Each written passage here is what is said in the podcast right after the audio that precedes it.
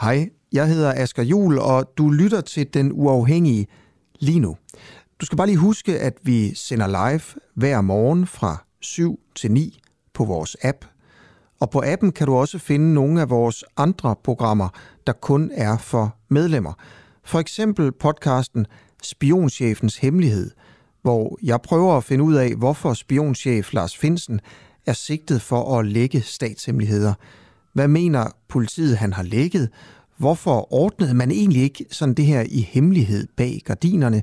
Hvilken rolle spillede Mette Frederiksen egentlig, og hvem er Lars Finsen? Nå, ikke mere om alt det. Du kan høre det i podcasten. Download vores app og bliv medlem, hvis du vil høre for eksempel det her program. Ja, og så slipper du i øvrigt også for den her irriterende besked i din daglige nyhedspodcast.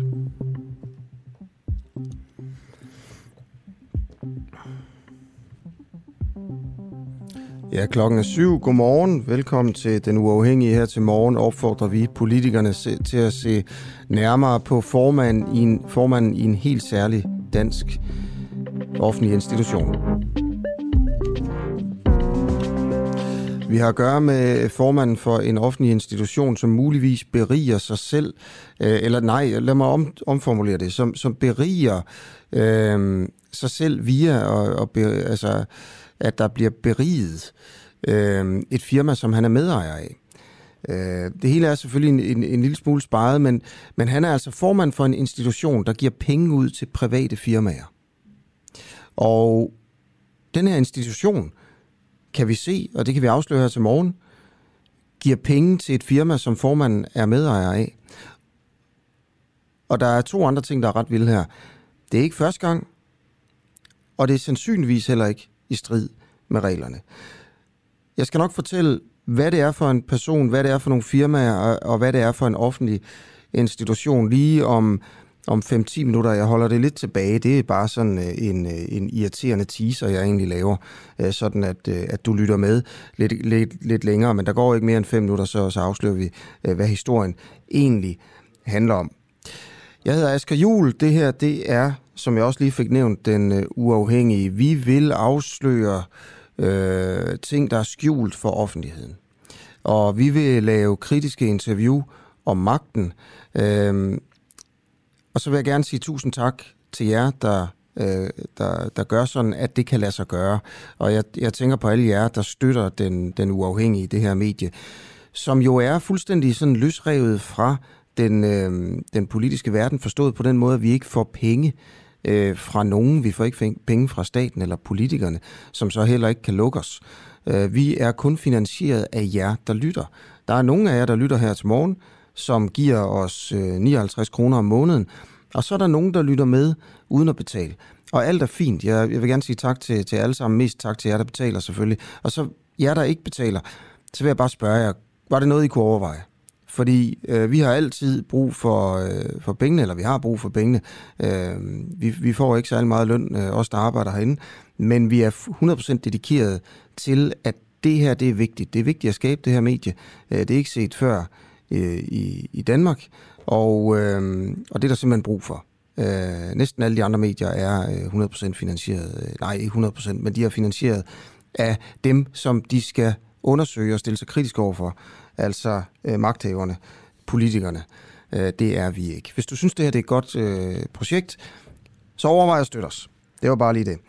Øhm, okay, vi har en masse gode ting med i dag. Husk, at jeg vil meget gerne have, at du kommer med en kommentar til udsendelsen ved at skrive ind til mig. Øh, du kan skrive på 1245 sms'en. Bare skriv DUA først, D-U-A-H. Så ser jeg dine sms'er, det lover jeg. Du kan også skrive på øh, Facebook inde på, øh, øh, i kommentarsporet øh, under der, hvor vi er live. Vi er nemlig live hver morgen inde på Den Uafhængige øh, Facebook-side. Dagens første historie handler om øh, en varmesjek, som nogle danskere har fået, andre har, har ikke fået den. Øh, 6.000 kroner øh, er der nogle danskere, der har fået varmesjek. Øh, det skulle jo være penge, der gik til folk med gasfyr, fordi gasprisen er steget. Men det absurde er, at der er folk, der har fået 6.000 kroner og en check, som ikke har et gasfyr, og der er folk med et gasfyr, der ikke har fået penge.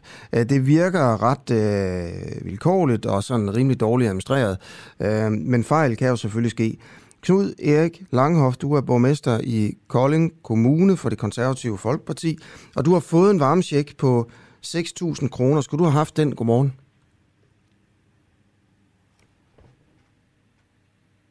Jeg skal lige høre, om du er med, Knud Erik Langhoff.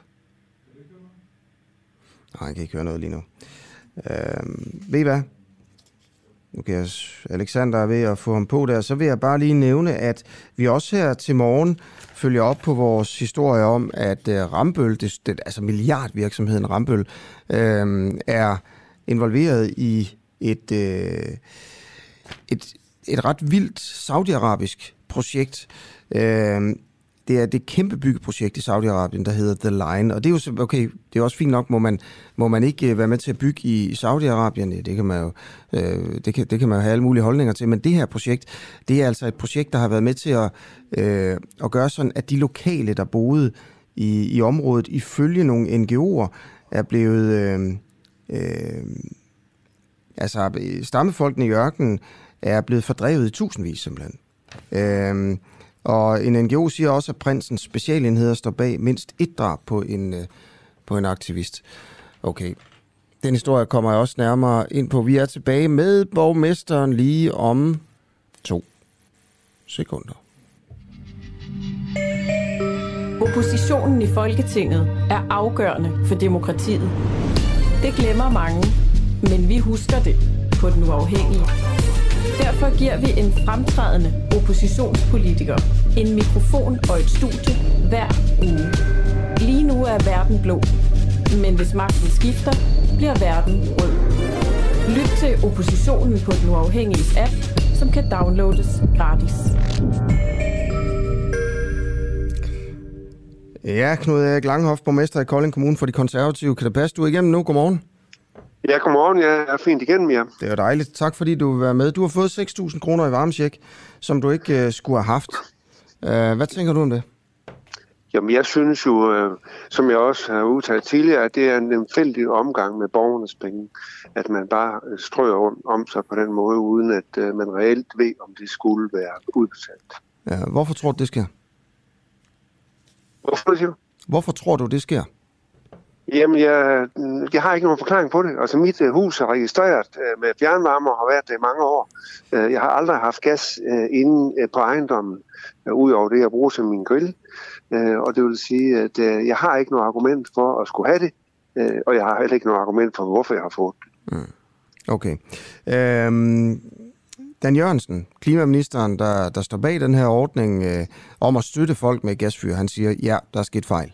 Det er beklageligt.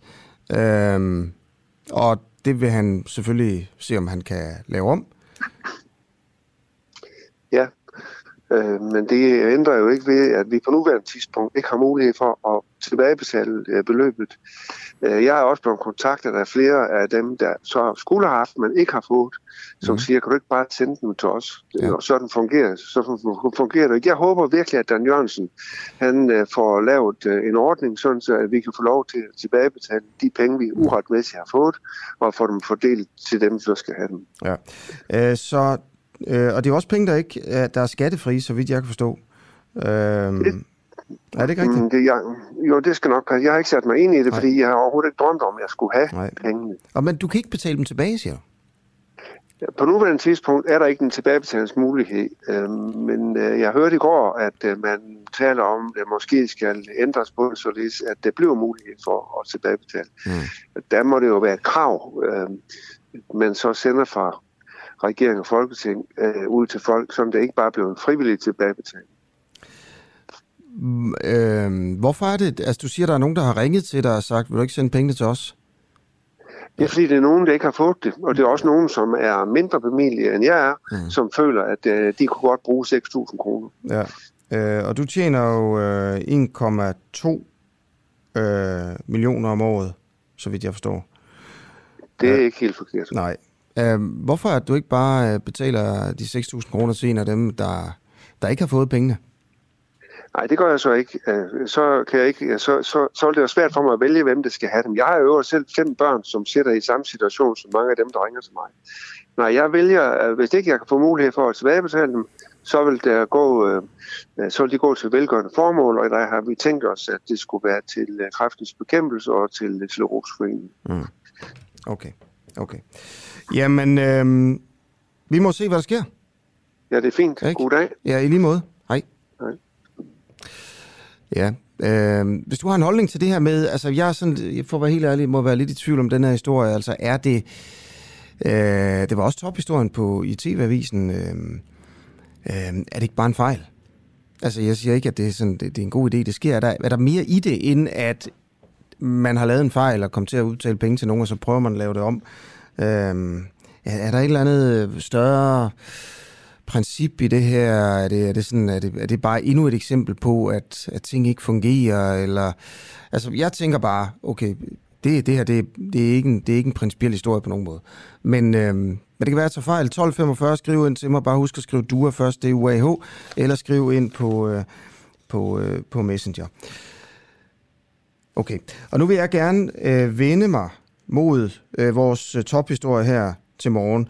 Øh, vi afslører her til morgen på Den Uafhængige, at formanden for Vækstfonden, Tue Mantoni, har økonomiske interesser i en virksomhed, som Vækstfonden har givet millionlån til.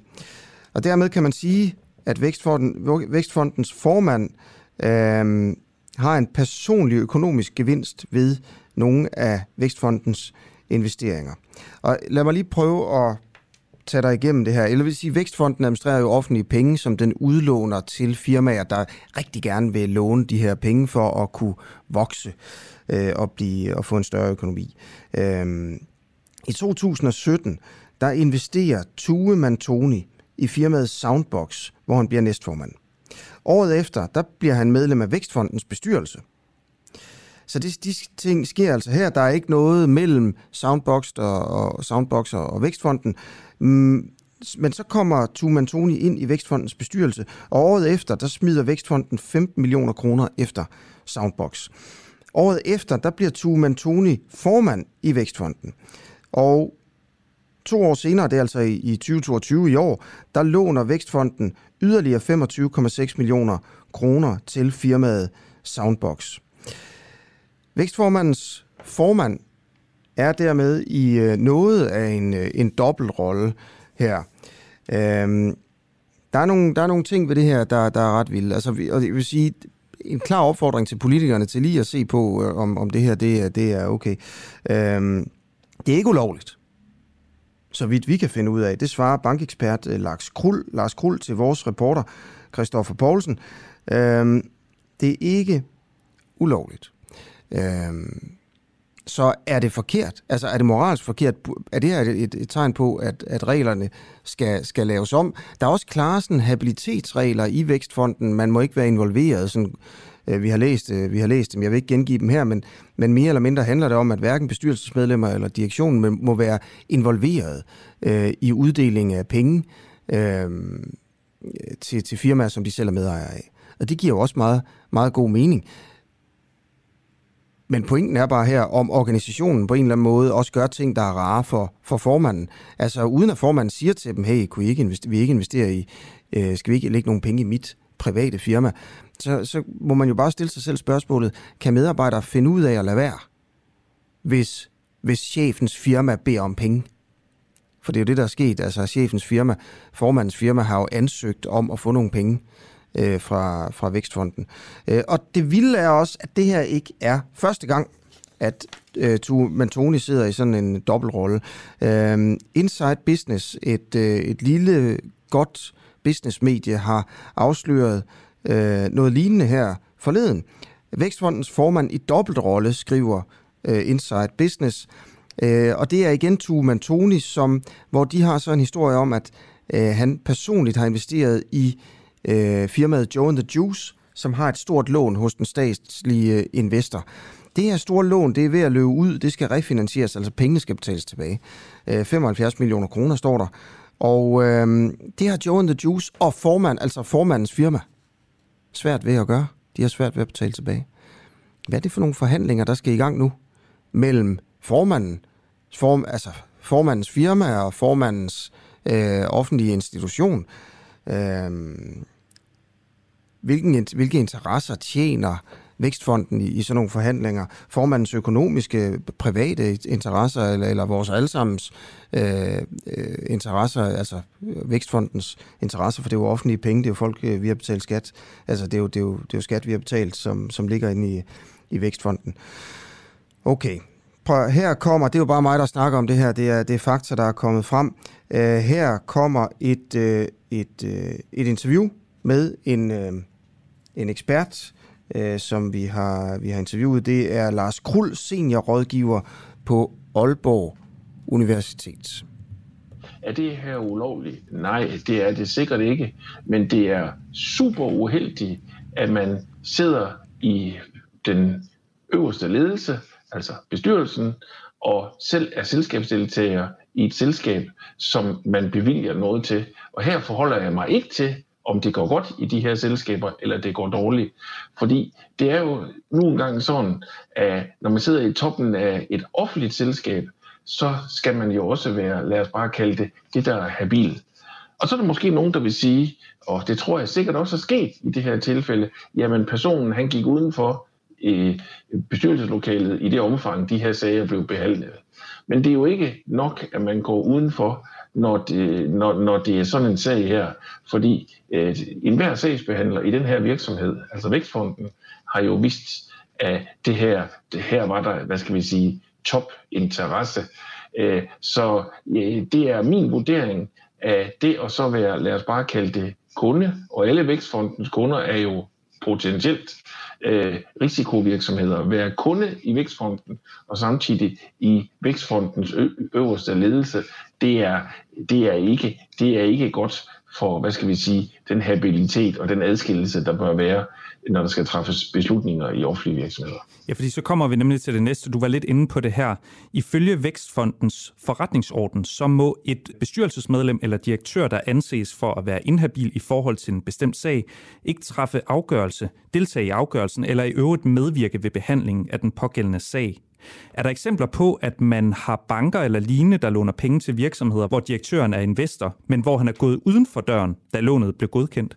Jamen selvfølgelig er det det. Altså vi kan jo se i, øh, i og nu bruger jeg et, et meget præcist ord, i masser af pengeinstitutters regnskaber, at der kan man jo se, hvad engagementstørrelsen den er med ledelsen. Det skal simpelthen stå, altså hvad, hvilke udlån man har til, til, til, til ledelsen og ledelsesmedlemmer, og herunder også bestyrelser. Så det gør man jo, og selvfølgelig deltager de ikke i, i, hvad hedder det, i den absolute behandling, hvis det skal ind i bestyrelseslokalet.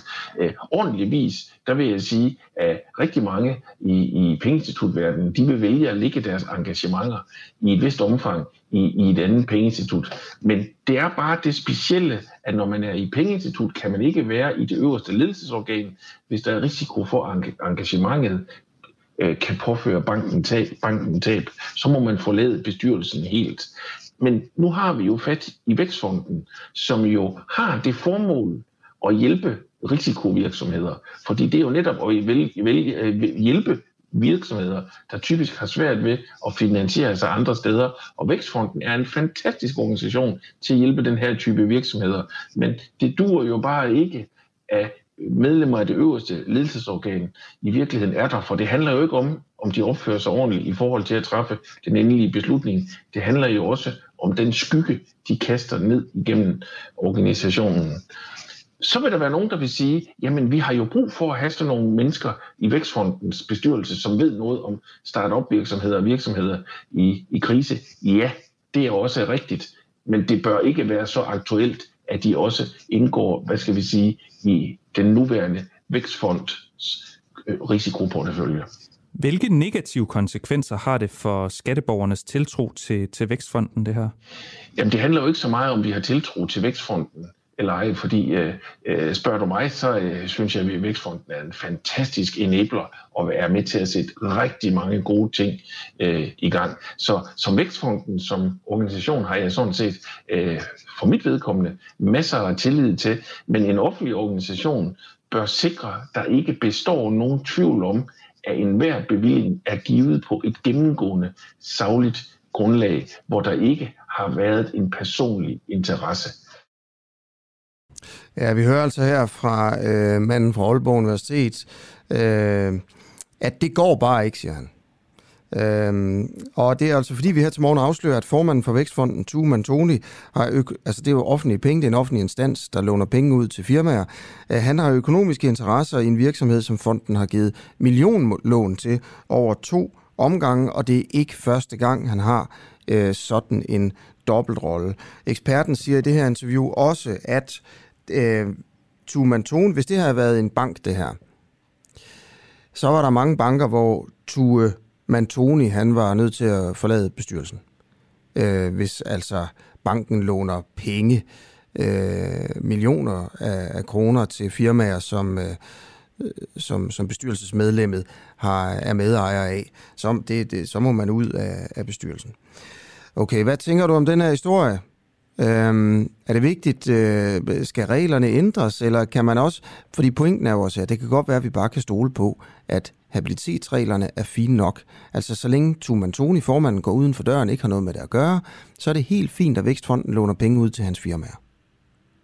Eller er det et problem, fordi at dem, der så sidder i Vækstfonden og skal beslutte, om Tumantonis firmaer skal have penge, Mm, det, altså, hvad kan man sige? Det, som eksperten siger, at han kaster en skygge. Altså, det er jo i virkeligheden, de, de har ikke lyst til at sige nej til formandens firmaer.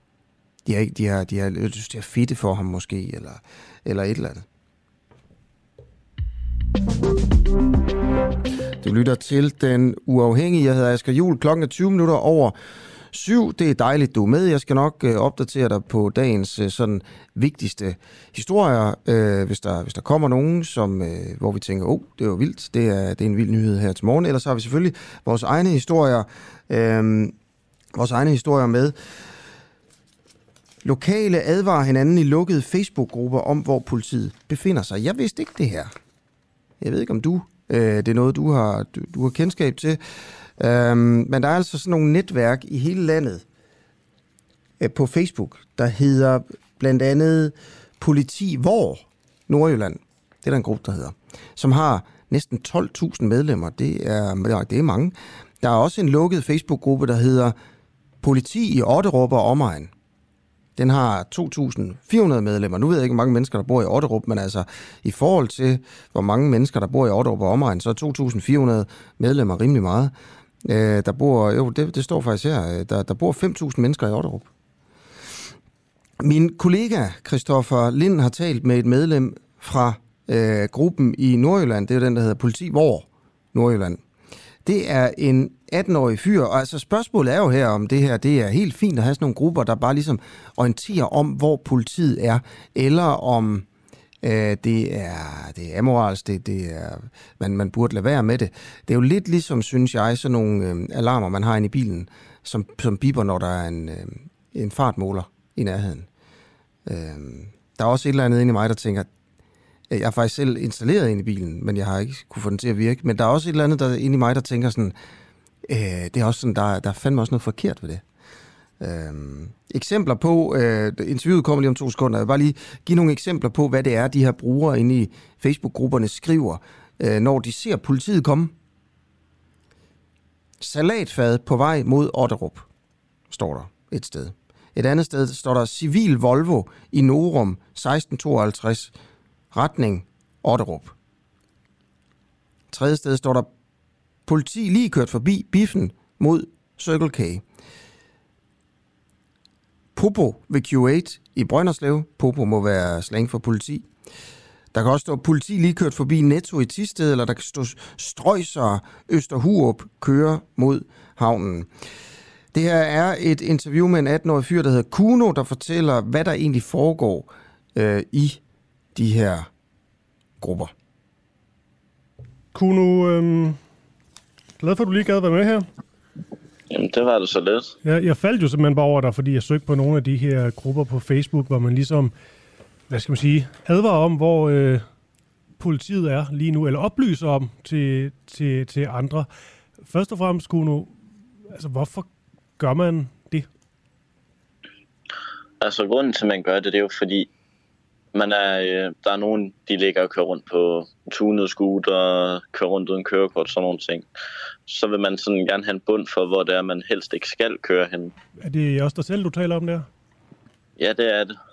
Nu Ja. kører jeg så ikke længere, fordi jeg er blevet stoppet, men øh, jeg følger sådan stadigvæk lidt med i grupperne. Øhm, du blev stoppet. Yes. Hvad skete der så? Ja, det endte ud, jeg blev stoppet på en knaller 30, der kunne køre lidt for stærkt, og der er mange nogle ting på den og så videre. Okay. Hvor er det, du øh, bor hen? Jeg bor på Mors. Mors. Okay. Jeg er en, altså, vi skal også ind på den her gruppe igen. Jeg skal lige høre det der med sådan at, at tune, tune knaller der. Jeg har, aldrig, øh, jeg har aldrig selv prøvet det. Er det sådan en, øh, en stor ting på, på Mors omegn?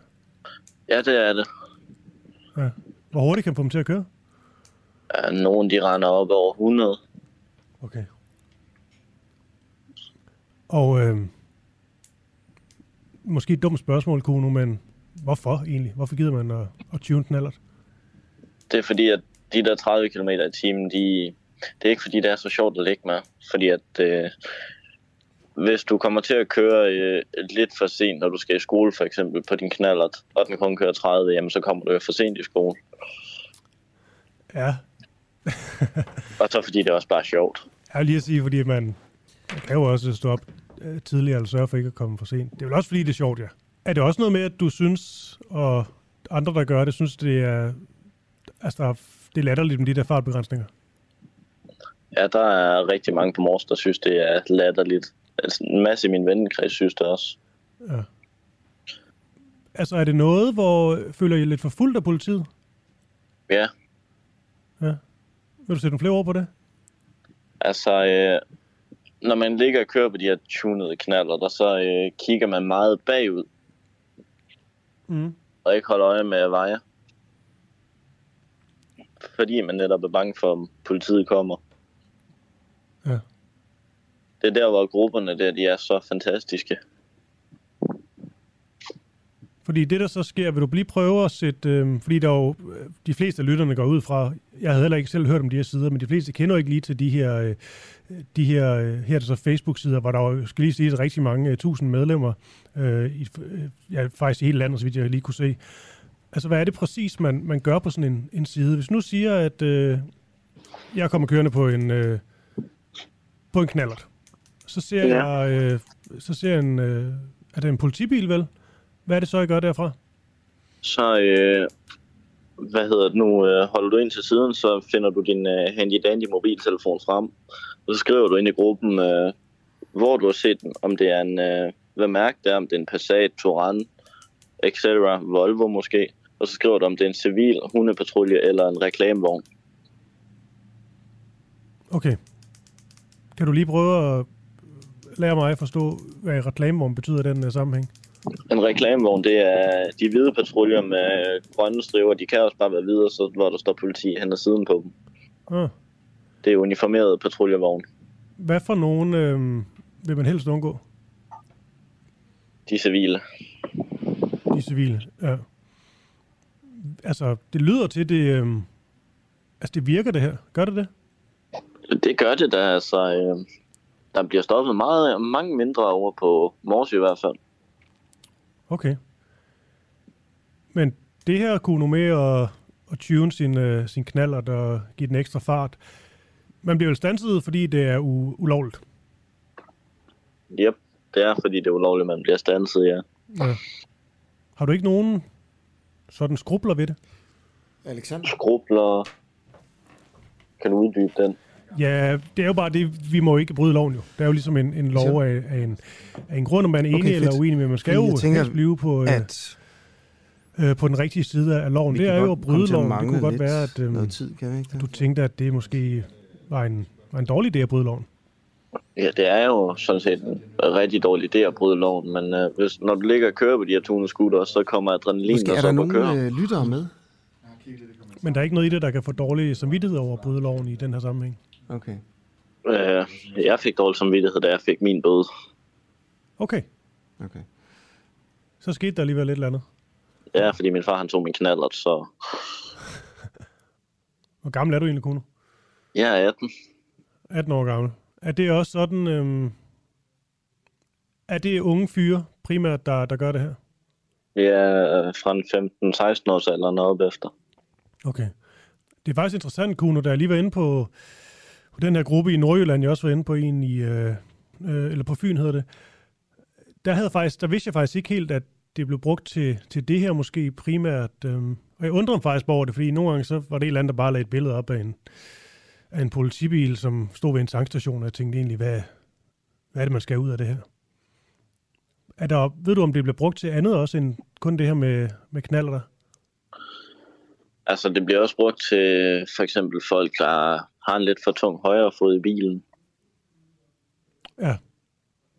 Og så ved, at man altså bevidst kører for hurtigt. Ja, Ja. Hvad synes du egentlig om øh, de danske fartgrænser? jeg synes, de er fine nok, bortset fra knaller den. Altså, den må gerne sættes op til, for eksempel, i stedet for den 30 knaller, sådan 45 Mm. knaller, hvor man må køre med lille kørekort. Men nu er du blevet 18, kun du skal bare i motorcykel, skal du ikke? Det har jeg allerede. Oh, okay. Så gider man heller ikke køre mere på knaller, gør man? Nej.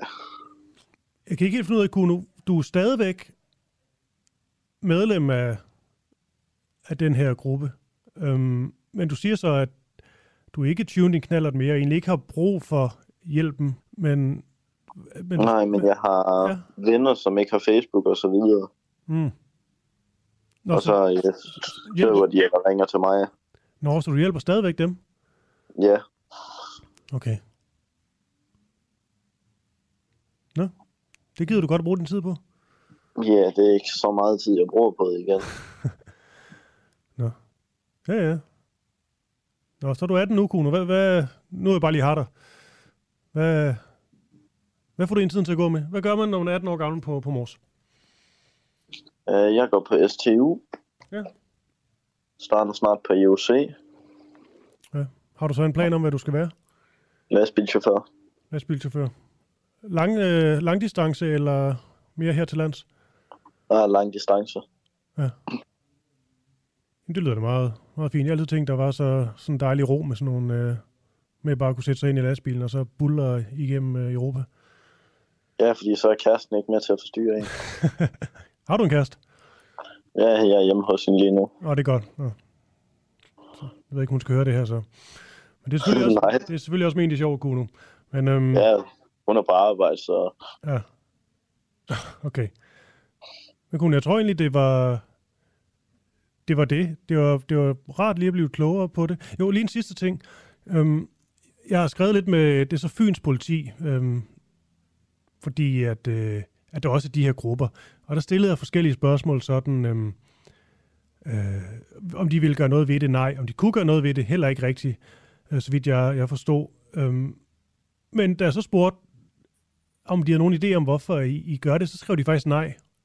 Tror du, det er at spille dum fra politiets side, eller forstår de faktisk ikke helt, hvad, hvad I vil med de her grupper? øh, jeg tror faktisk ikke, de helt forstår det med grupperne. Nej. Nej, det er også bare lidt noget, noget gætværk måske. Men kunne, Ja, men kunne jeg, vil, jeg vil slippe dig nu. Jeg vil sige mange tak, fordi du gad stille op. det var så let. Ja, så selvfølgelig tak til øh, både Christoffer Lind for det her fantastiske interview, og Kuno. Og så håber vi jo bare, at kæresten ikke lytter med. Og hvis du lytter med, Kunos kæreste, så, øh, så er jeg ret sikker på, at det bare er for sjovt det der. Jeg håber også, at øh, du har det godt. Klokken er to minutter over halv otte. Du lytter til Den øh, Uafhængige. Jeg er, hedder Asger Juhl og er din vært. Øh, Jakob Larsen har skrevet ind til os øh, på Facebook. Øh, tak for det, Jakob. Øh, det er noget københavneri, skriver du at øh, I ikke kender de her sider. Jeg har en Facebook-gruppe med 5.000 medlemmer, bare om, hvor der ligger sne på vejene. Trafik er faktisk vigtig i resten af Danmark. Øh, og det er jo altså noget, øh, du skriver her, fordi vi bringer historien om, øh, at der findes de her lukkede Facebook-grupper, øh, hvor lokale advarer hinanden om, hvor politiet befinder sig. Og det kan da godt være, at det er noget københavneri, øh, at vi ikke øh, kendte dem i, øh, i forvejen. Øh, så... Men øh, nu gør vi i hvert fald, og øh, hvis du kender til noget om det her, hvis det på en eller anden måde, du synes, det er interessant, så skriv ind til mig og til os for at gøre os klogere, så vi kan ligesom få den viden, som du måske lægger ind med, ud til øh, mange andre mennesker, hvis den er vigtig. Det er jo ligesom det, medier kan. Øh, skriv øh, en sms 1245 til, øh, til mig her til morgen. Du skal bare skrive DUA først, D-U-A-H, øh, eller skriv ind på Facebook. Og så ved jeg godt, at min telefon, øh, min mikrofon den var åben, Øh, under det her interview, lige i ganske kort tid, hvor jeg talte til Alexander ude ved siden af, øh, som, øh, som øh, er producer her til morgen. Jeg skal bare sige undskyld, vi lige ikke fik, øh, fik slukket mikrofonen. Og det vi snakkede om mig, Alexander, det var det der med, om vi skulle have nogle nyheder. Fordi vi kan se, at vi er, sådan, vi er lidt foran, altså i udsendelsen. Øhm, vi har planlagt lidt, hvornår skal det ene bånd på og det andet bånd på, og det ser ud til, ho, der er nogle minutter i overskud, og så tænkte vi på, så kunne vi lægge nogle nyheder ind, og det gør vi altså så lige om lidt. Det kan du jo måske øhm, se frem til, hvis du synes, sådan noget er spændende. Men så er du også advaret, hvis du ikke kan lide øh, øh, og, og lige blive opdateret, så kan du nå at slukke jo. Øhm, Inden vi tager nyhederne, det gør vi lige om, øh, om 8 minutter, så vil jeg bare lige øh, komme tilbage til en historie, som vi har bragt en del den her uge, og som vi har gjort en del ud af. Det handler i virkeligheden om øh, globalisering på en eller anden måde. Øh, det handler om øh, virksomheder i Danmark, eller danske virksomheder, som opererer i udlandet, øh, på en måde, der er sådan lidt øh, uden for offentlighedens søgelys, og øh, Ekstrabladet har kørt nogle kampagner om, hvordan Mærsk opererede i Afrika for eksempel. Øh, og, og nu fortæller vi lidt om, øh, hvordan Rambøl øh, opererer øh, i udlandet. Det er, Rambøl er jo en stor, jeg tror faktisk, vi godt kan kalde det for en dansk milliardvirksomhed, øh, som er, er rådgiver på byggerier for eksempel. Ikke? Øh, og danske Rambøl støtter nemlig øh, den brutale kronprins i Saudi-Arabien med øh, at udføre et ret vildt byggeprojekt. Og hvis man skal tage stilling til, om, om det her er i orden, og jeg skal nok fortælle lidt mere om det, så kan man jo starte med at sige, okay, ville det være fint, og jeg ved godt, det, det her det er et tænkt, tænkt eksempel, så bærer over mig med et øjeblik. Ville det være fint, hvis Rambøl hjalp med at bygge øh, øh Hitlers øh, mausoleum i 41 i Berlin? Det vil sige, nej, det, det skal man ikke. Okay, ville det være fint, hvis øh, Rambøl hjalp med at bygge øh, Berlusconis villa i Milano? Ja, det er sgu nok fint nok.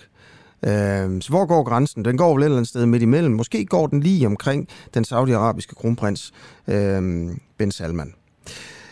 Vi kunne i går afsløre, at den danske milliardvirksomhed Rambøl er involveret i det her projekt i Saudi-Arabien, som den saudiske kronprins Ben Salman vil gennemføre koste hvad det vil. Det betyder, at stammefolk i ørkenen ifølge NGO'er er blevet fordrevet i, i, tusindvis, og at prinsens specialenheder står bag mindst et drab på en aktivist, som ifølge organisationen Democracy for the Arab World Now er, øh, øh, og, og ifølge den her organisation så over øh, en halv million mennesker blevet tvangsforflyttet fra området. En halv million alligevel. Øh, det her område, hvor Ben Salman vil lave en klimavenlig megaby med hjælp fra danske Rambøl blandt andet. Kronprins øh, Mohammed bin Salman, der også kaldes for MBS, er berygtet for at holde sin befolkning i et jerngreb og slå hårdt ned på kritikere. Øh, der er jo for eksempel det berømte mor på journalisten Jamal Khashoggi, øh, som også er på kronprinsens øh, CV. Hvis du ikke lige kender det mor, så kan du lige google det. Øh, det er rimelig brutalt. I det interview, du skal høre nu, der taler øh, min kollega her på Den Uafhængige journalist Clara Vind med Abdullah Alut. Han er direktør i organisationen DA WNS, Democracy for the Arab World Now, øh, i golfafdelingen. Og så er han ekspert i Saudi-Arabien. Abdullahs egen far har både oplevet at møde kronprinsen og blive fængslet af ham. Abdullah Alut fortæller her i det her interview om en brutal kronprins, der skubber alle modstandere af vejen for at opnå mest mulig magt. Han fortæller, at befolkningen i Saudi-Arabien ved, hvor korrupt kronprinsen er, men at det for dem er bedre med en korrupt leder frem for den tidligere elite. Der var en stor gruppe af korrupte mennesker. Abdullahs egen far har oplevet både at møde kronprinsen, altså at blive fængslet af ham. Og interviewet Ja, det var cirka 8 minutter og kommer nu. So MBS is Mohammed bin Salman. He's the crown prince. He is the uh, favorite son of the king. He only came to power not because he is uh, educated, not because he is uh, good, not because of anything, but just because he has this DNA in his blood. He is from this royal family, and he is the favorite son of the king. He is not even the eldest son of the king. He is not the smartest. He's not the most educated, even among his own brothers and sisters. But because he's a man, one, he's the son of the king, two, he's the favorite son of the king, three, he has this DNA from the royal family. That's all of his qualifications, and that's all he needs to rule this country and to be on top of the largest and most rich, I mean, the richest uh, uh, oil well uh, on this uh, planet. You know, so MBS, the way he came to power is that uh, he, his father became a king, and uh, he was deputy crown prince, and then he plotted and uh, deposed uh, the former crown prince in order for him to be the only future king of the, king, the country. Uh, and because his father is really ailing and you know sick, uh, he is he he has become the de facto ruler of the country, dealing with the everyday matter. And since he came to power, he has shown this reckless and ruthless policies. Uh, and, he always believed, and he spoke to my father once because, you know, in 2000, let's say 12 and 13, when he was nobody, nobody knew who he is or anything, he was trying to introduce himself to public figures. He came to even our house and he spoke to my father about him and what he likes and all that. And my father was so alerted that this guy was crazy. He's talking about uh, the, he's uh, so utilitarian in a sense that he thinks that uh, he, he, go, he, he, he wants power at any price, at the expense of anything at all. He does not care about morals, human rights, basic liberties anything like that. He only cares about power and only power. And, uh, you know, the power grab uh, and the power play that he is, uh, he has been doing since, you know, since the 2012 and 13. So again, he, when he came to power, uh, when he became the, the crown prince, he started this uh, I mean, before even that, in 2015, he started the war in Yemen in order for him to uh, get high up in the rank uh, in the, within the princes. And so, so just imagine this guy who, who had to start a war in order to present himself and to introduce himself to the public as, as a hero and, and, and courageous and someone who will stand, uh, you know, uh, to all the people outside Saudi Arabia and all these things. And then uh, he did this uh, uh, in, 2000, in, in, in 2017, September, he started uh, one of the first few crackdowns uh, against people. And my father was one of the few people he, he, he arrested in September 2019 because he was a public figure and, uh, you know, on Twitter uh, has so many following, and you know uh, he he cares a lot about twi- Twitter. I mean, MBS cares a lot about Twitter, and then he started arresting people one after another, one after another, and he started arresting his own family in uh, in November 2017, and he arrested judges, and then he started arresting uh, feminist women human rights defenders and then he started and, and then he killed Jamal Khashoggi. So it all escalated. This is his this is his mentality. This is his policy. It's all uh, being ruthless being raw being being uh, brutal. There is nothing about it uh, uh talks about reform or, uh, uh, or real vision. Let's take the example of New. mm. you know there, there is this journalist from the economist who went who went to Neom to see what's happening. And they told him about Neom, Neom, Neom. And he, when he went on the ground, he found nothing except two things. You know what they are? Mm. The two palaces the palace of the king and the palace of the crown prince. This is basically his vision. Is building, you know, he told he once told the Wall Street Journal that he wants to leave a legacy of the pyramid like Pharaoh left the pyramid to the Egyptians. He wants to enslave people like Pharaoh enslaved, you know, people in Egypt. in order to build these pyramids. And for him, Neom is the, the modern pyramid. And for that to happen, he has to be the new pharaoh. How, how does the Saudis uh, perceive him? What, what is the broad opinion about him among his own people? Well, look, there are people who will tell you that he is popular and all this, and this has nothing to do with anything. It's, it's nonsense. It's not true at all. There is actually no statistics in Saudi Arabia, no public opinions whatsoever, no elections. How would people know?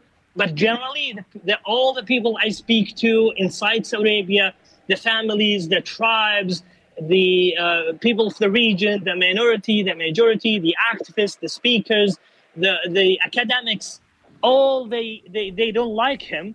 There are people who support him, but I would say people who have positions either in the government or have positions in these projects of his because they are benefiting, they are part of the system.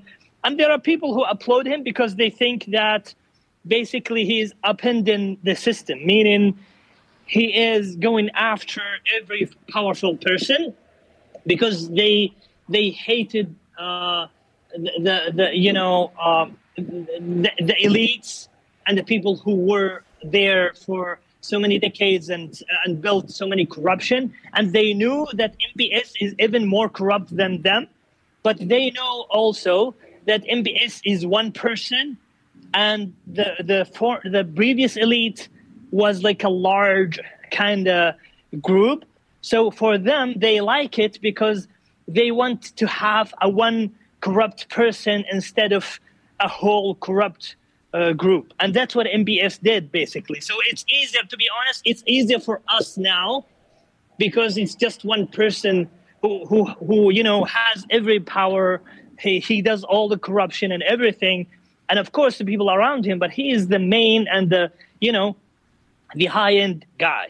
And, and there are people who like that. And there are people who said, well, we know it's, it's bad, but we don't want to revolt, for example, or uh, uh, you know, uh, go to protest because this this may turn bloody and then it becomes worse and you know people fearing the the future of Syria or Yemen or like these countries. People are still living, so there are people who are silent just because they know it's bad, but they, they fear the worst.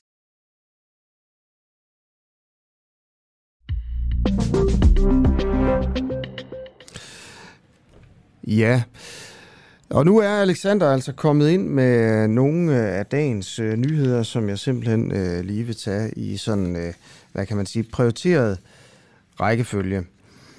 Det viser sig, at øh, Carlsberg, det danske bryggeri, har tjent kassen i Rusland, mens der har været krig i Ukraine. Det har været et særdeles indbringende øh, halvår her i 2022.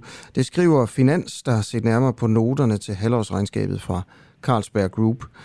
Og øh, virksomhedens omsætning i Rusland er steget med 44 procent til 4,3 milliarder kroner, og så skal man jo betale sine udgifter, og man skal også betale skat, og overskuddet øh, efter skat, det er faktisk også mere end tredoblet fra, og hold nu fast, 314 millioner kroner til 944 millioner kroner, som man har tjent, når man har betalt sine udgifter. Øh, den øh, 28. Marts, det er jo sådan, hvad var det, en måned efter øh, invasionen i Ukraine, der meddelte Carlsberg, at øh, Carlsberg havde besluttet sig for at komme ud af Rusland øh, og trække sig fuldstændig øh, på grund af invasionen. Øh, det er jo fordi, der har været krav om, at firmaer skulle trække sig fra Rusland, fordi hvis man opererede i Rusland, var man med til at støtte den russiske økonomi, og dermed også den russiske krigsmaskine og, øh, og Putins diktatur. Øh, der har især været krav fra for eksempel Ukraine. Jeg er ret sikker på, at den ukrainske ambassadør her i Danmark sagde, at de firmaer, der er i Rusland, har blod på hænderne. Øhm, Rusland vil altså gerne frasælge alle aktiviteter i Rusland. Øhm, det førte så til en milliard nedskrivning, det vil sige, at Carlsberg regnede egentlig med at tabe øh, milliarder på det her, fordi man, man tænkte, at man ikke kunne sælge det til, til den værdi, som det egentlig reelt havde og var bogført til. Ifølge Finans, der ventes den her proces at kunne tage op til 12 måneder, det vil sige, at Carlsberg har ikke solgt endnu. Og øh, indtil man får solgt, så tjener man altså styrtende. Øh, og det er øh, prisstigninger, der gør, at, at, øh, at man tjener sådan, og så den stigende kurs på rubler har også været, øh, øh har også været godt for, for Carlsberg. Og så kan man jo så, det er historien, det er nyheden, ikke? Øh, hvad kan man så bruge den til? Jo, man kan tænke, jamen det er jo, det er jo sådan, verden hænger sammen. Man kan også tænke, jamen skulle Carlsberg, hvad, hvad skal Carlsberg gøre med de penge? Øh, godt og vel en milliard kroner. Øh, skal man bare tage dem?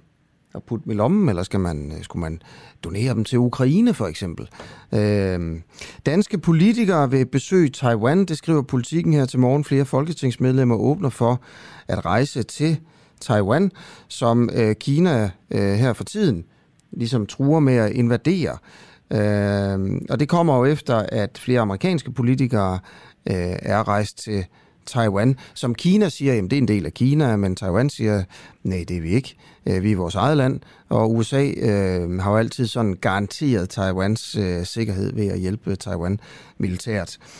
Øhm, og nu er der altså, nu bliver der raslet med sablerne. Og det er sådan en provokation, synes man i Peking at øh, der kommer politikere fra USA for eksempel og besøger øh, Taiwan. Og det har altså også været med til at få det til at eskalere. Men nu er danske politikere indstillet på at gøre det samme. Det er udenrigsordfører fra Venstre, de konservative, Enhedslisten og så også de radikale, der siger, at det kunne de da godt øh, finde på. Danmarksdemokraterne og Dansk Folkeparti, de har ikke udnævnt udenrigsordfører endnu, men øh, de meddeler, at altså de her to partier, de også er åbne for at rejse derned. Øh, en forsker og ekspert i kinesisk udenrigspolitik siger til politikken, at øh, et dansk besøg øh, er for risikabelt, når man tager den nuværende øh, situation i betragtning. Okay, det var nogle af, øh, af dagens, øh, dagens nyheder. Jeg kan fortælle, at øh, jeg her senere på morgenen vil fortælle øh, dig en historie om... Øh, som har været fremme, fremme i National Geographic, og men også i Arbejderen.dk her i Danmark. Det handler om, at øh, øh, ifølge aktivister i, i uh, Scientist Rebellion, øh, øh, som er sådan en klimaorganisation, så har øh, nogle af verdens magtfulde regeringer slettet vigtige konklusioner fra en rapport øh, fra FN's klimapanel. Øh, og den, den oprindelige rapport, altså hvor tingene ikke er blevet slettet, den er så derfor blevet lækket gennem det her Scientist Rebellion. Og vi har altså en fra Scientist Rebellion, som er en, en, øh, en bevægelse af forskere, som øh, går meget op i klimaet, kan man sige. en af dem er med øh, her om øh, cirka 10 minutter, et, øh, et kvarter. Ja. Og øh, så vil jeg bare lige sige, du kan selvfølgelig skrive ind til mig, øh, hvis du skulle have lyst til det. Øh, 1245 er øh, min sms, så du kan også bare skrive ind på, øh, på Facebook. Godt, det her det er den uafhængige, og øh, mit navn det er Asger Jul, og klokken den er 9 minutter i 8. til den uafhængige, Danmarks måske mest kritiske, nysgerrige og levende radio. Hvis du har en god idé til en historie, så skriv til os på Facebook eller send os en mail. Adressen finder du på hjemmesiden.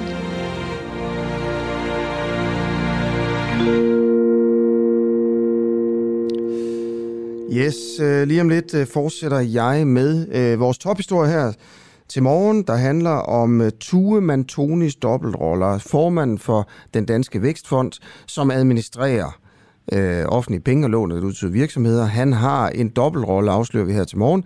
Øh, Vækstfonden har nemlig lånt penge til et af hans firmaer. Øh, det drejer sig om firmaet Soundbox, og Vækstfonden, altså Tue Mantonis, øh, der hvor Tue Mantoni er formand, øh, Vækstfonden har altså lånt øh, millioner af kroner til øh, det her selskab, som Tuman Tony er medejer af. Det ser jo ikke godt ud. Det vilde er bare, det er ikke første gang.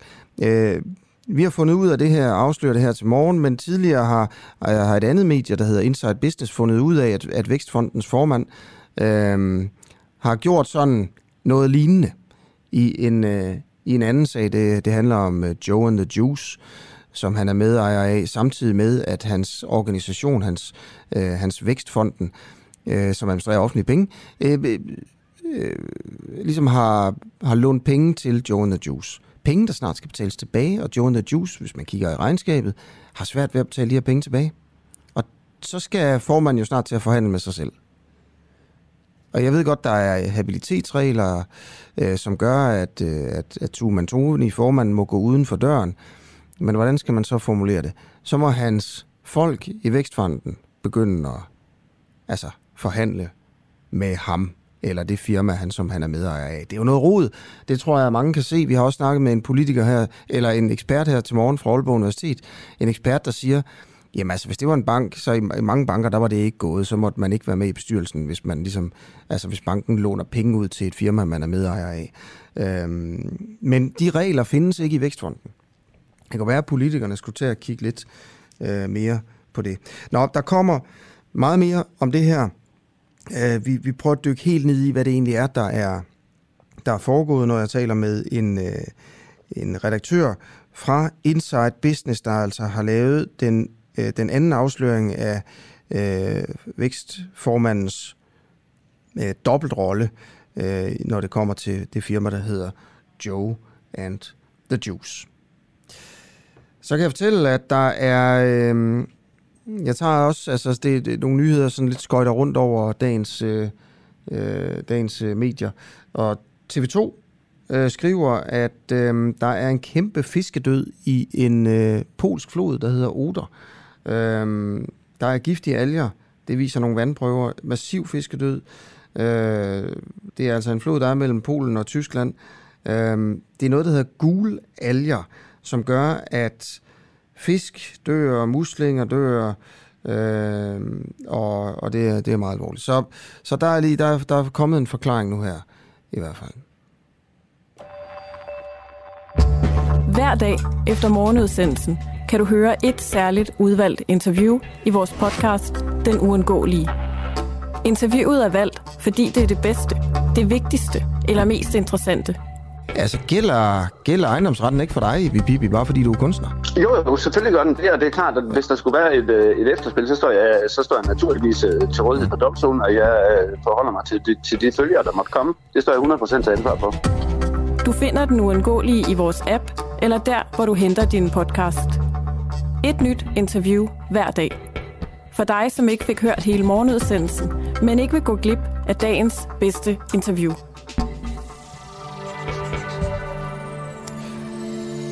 Fire minutter i otte her på Den Uafhængige har vi godt og vel øh, 4.000 betalende medlemmer. Øh, det er helt, øh, det er helt fantastisk, og ja, det, vi har sendt i ja, lidt mere end et år nu, og altså har en, en, en økonomi, der gør, at vi godt kan blive ved med at sende på det her øh, leje, som vi gør nu. Øh, og øh, alle jer, der har betalt også inden sommerferien for at få en politisk redaktion, vil jeg også gerne sige tusind tak til jer. Det gør jo nu, at vi har øh, en politisk redaktør, Christian, som, øh, som hver uge øh, arbejder for at, at lave endnu flere kritiske interview med magthavere på Christiansborg, og altså også øh, sørge for, at vi ikke slipper, når folk ikke vil udtale sig, for det er jo det, der sker rigtig, rigtig tit. Og øh, nu er jeg klar til det næste interview. Øh, og så hører jeg lige Alexander, om det handler om tasmanske tiger. Det gør det ikke. Det er, handler simpelthen om den historie, men også, vi har stjålet fra Arbejderen.dk, og vi har stjålet fra National Geographic. Øh, ifølge aktivister i Scientist Rebellion, der har magtfulde øh, regeringer slettet vigtige konklusioner fra en rapport, der kommer fra FN's klimapanel. Øh, og øh, det er så alvorligt, mener de her forskere i klimabevægelsen, at øh, man har besluttet sig for at lægge den oprindelige rapport, så de oplysninger, der er blevet slettet, de er kommet frem. Fernando øh, Rakimo, godmorgen. Good morning. Hi, good morning. Good morning. Uh, so this inter- det her interview være på engelsk. This interview will be in English. Uh, thank you for participating. Uh, I will just introduce you. Uh, Fernando her, han er medlem af Scientist Rebellion, som er en bevægelse af forskere, uh, der går meget op i, uh, i klimaet det, her, det er, sådan, det er så mig, der siger, det er en eller anden form for søsterorganisation, så det hedder Extinction Rebellion, som er mere sådan en aktivistisk øh, bevægelse, lidt ligesom Greenpeace. Og her, forskerdelen af den her bevægelse, det er så det, der hedder Scientist øh, Rebellion. Um, og mange vil kalde det for sådan den mere, sådan, hvad kan man sige, øh, de yderliggående øh, øh, klimaaktivister, der, der er med i de her ting. Uh, Fernando uh, Rakimo, um, um, are you a member of Scientist Rebellion? Yes, I'm a member of Scientist Rebellion now for about uh, two years. Okay, will you um, just introduce yourself? Uh, where are you a lecturer? Sorry, uh, could you could you repeat a bit louder? It's, it's very hard to hear you. All right. Could you uh, introduce yourself, please? Yeah. So yeah, so I'm an associate professor uh, at the University of Copenhagen. Uh, I work on evolutionary and population biology uh, as part of my research. Uh, but as you said, I'm also an activist. I'm a member of Scientist Rebellion, um, and I'm engaging in, in, in civil resistance against the climate and ecological crisis. Okay, um, så, så Rakimo her altså, er med i civil ulydighed mod øh, klimakrisen. Um, Fernando, uh, so uh, I'm talking about uh, some a report that you guys have leaked. Um, yes. And would you tell us about this uh, report and why you have leaked it? Yeah, so the IPCC um, is a UN body uh, tasked with assessing the science behind climate change and our, our response to it. And they produce these reports every few years that amass these huge amounts of, of scientific knowledge by, by hundreds of scientists in in about 3,000 uh, pages. Uh, the the last of these reports, the sixth assessment report, is uh, has been released uh, in different sections uh, last year and this year. The final synthesis is expected to be released at the end of this year. And the third of these sections, the one dealing with mitigation, so how what what concrete policies are governments doing to actually stop the the crisis and reduce fossil fuel emissions. That was the one that was leaked uh, by several scientists that were working on the report through the movement, uh, and it was leaked through the movement of Scientist Rebellion. Mm. And why is this important? So the the report, uh, as I said, is, is this huge body of knowledge, but it's not just a report by scientists. So there's a clause in the IPCC that states that before this report, the scientific report can be released to the public, uh, policymakers and politicians can read the, the, report and make edits on it. Mm. And this has happened uh, every time the, the report has been released. Um, mm. And very evidently, uh, the edits that have been made by policymakers in previous releases of this report uh, have run many times counter to the scientific recommendations that the scientists are trying to, to advance. And so, scientists, understandably, as the crisis, the climate and ecological crisis, becomes ever larger, ever more present in our lives. Uh, we are we are becoming desperate. Uh, decided this time that they were going to leak the the pure scientific version before it had a chance to be edited by politicians and, and policymakers. Uh, so that the public could actually see what what are the, the, the true recommendations that are being advanced by scientists. Hmm. Okay, okay. Thank you very much for participating uh, uh, in our radio show.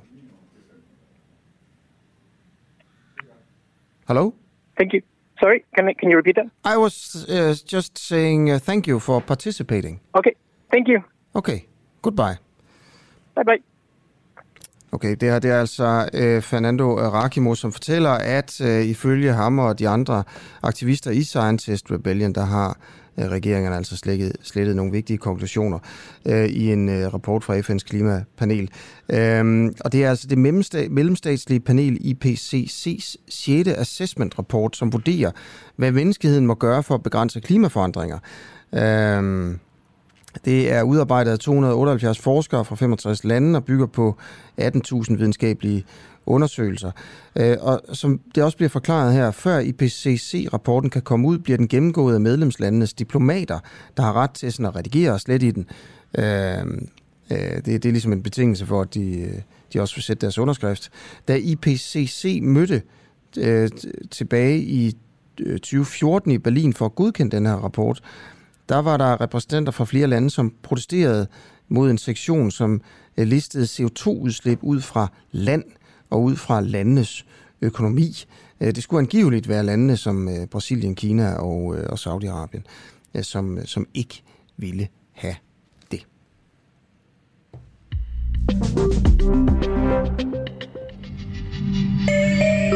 Oppositionen i Folketinget er afgørende for demokratiet. Det glemmer mange, men vi husker det på den uafhængige. Derfor giver vi en fremtrædende oppositionspolitiker en mikrofon og et studie hver uge. Lige nu er verden blå, men hvis magten skifter, bliver verden rød. Lyt til oppositionen på den uafhængige app, som kan downloades gratis. Hej, du lytter til Den Uafhængige på podcast. Husk, at du også kan lytte med, når vi sender live hver morgen kl. 7. Download vores app, Den Uafhængige, og tryk på play-knappen. Det er helt gratis. Lige om lidt vender jeg tilbage til vores tophistorie her til morgen med dobbeltroller i øh, Vækstfonden. Øhm, formanden øh, har, er medejer af nogle firmaer, som Vækstfonden øh, Øh, låner penge til. Øh, men inden der er en videnshistorie, som vi meget gerne også vil have hver morgen, er det realistisk at vække den tasmanske tiger til live. Et forskningsprojekt til flere millioner dollars skal være med til at bringe den tasmanske tiger tilbage fra de døde.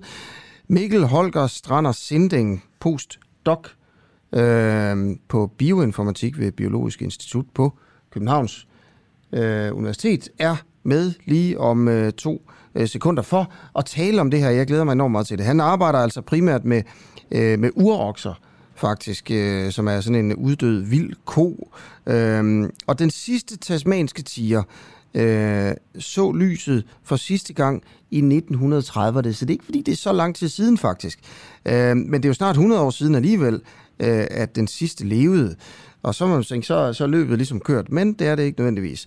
Her næsten 100 år efter vil et forsker, hold forskere fra Australien og USA genopleve øh, arten.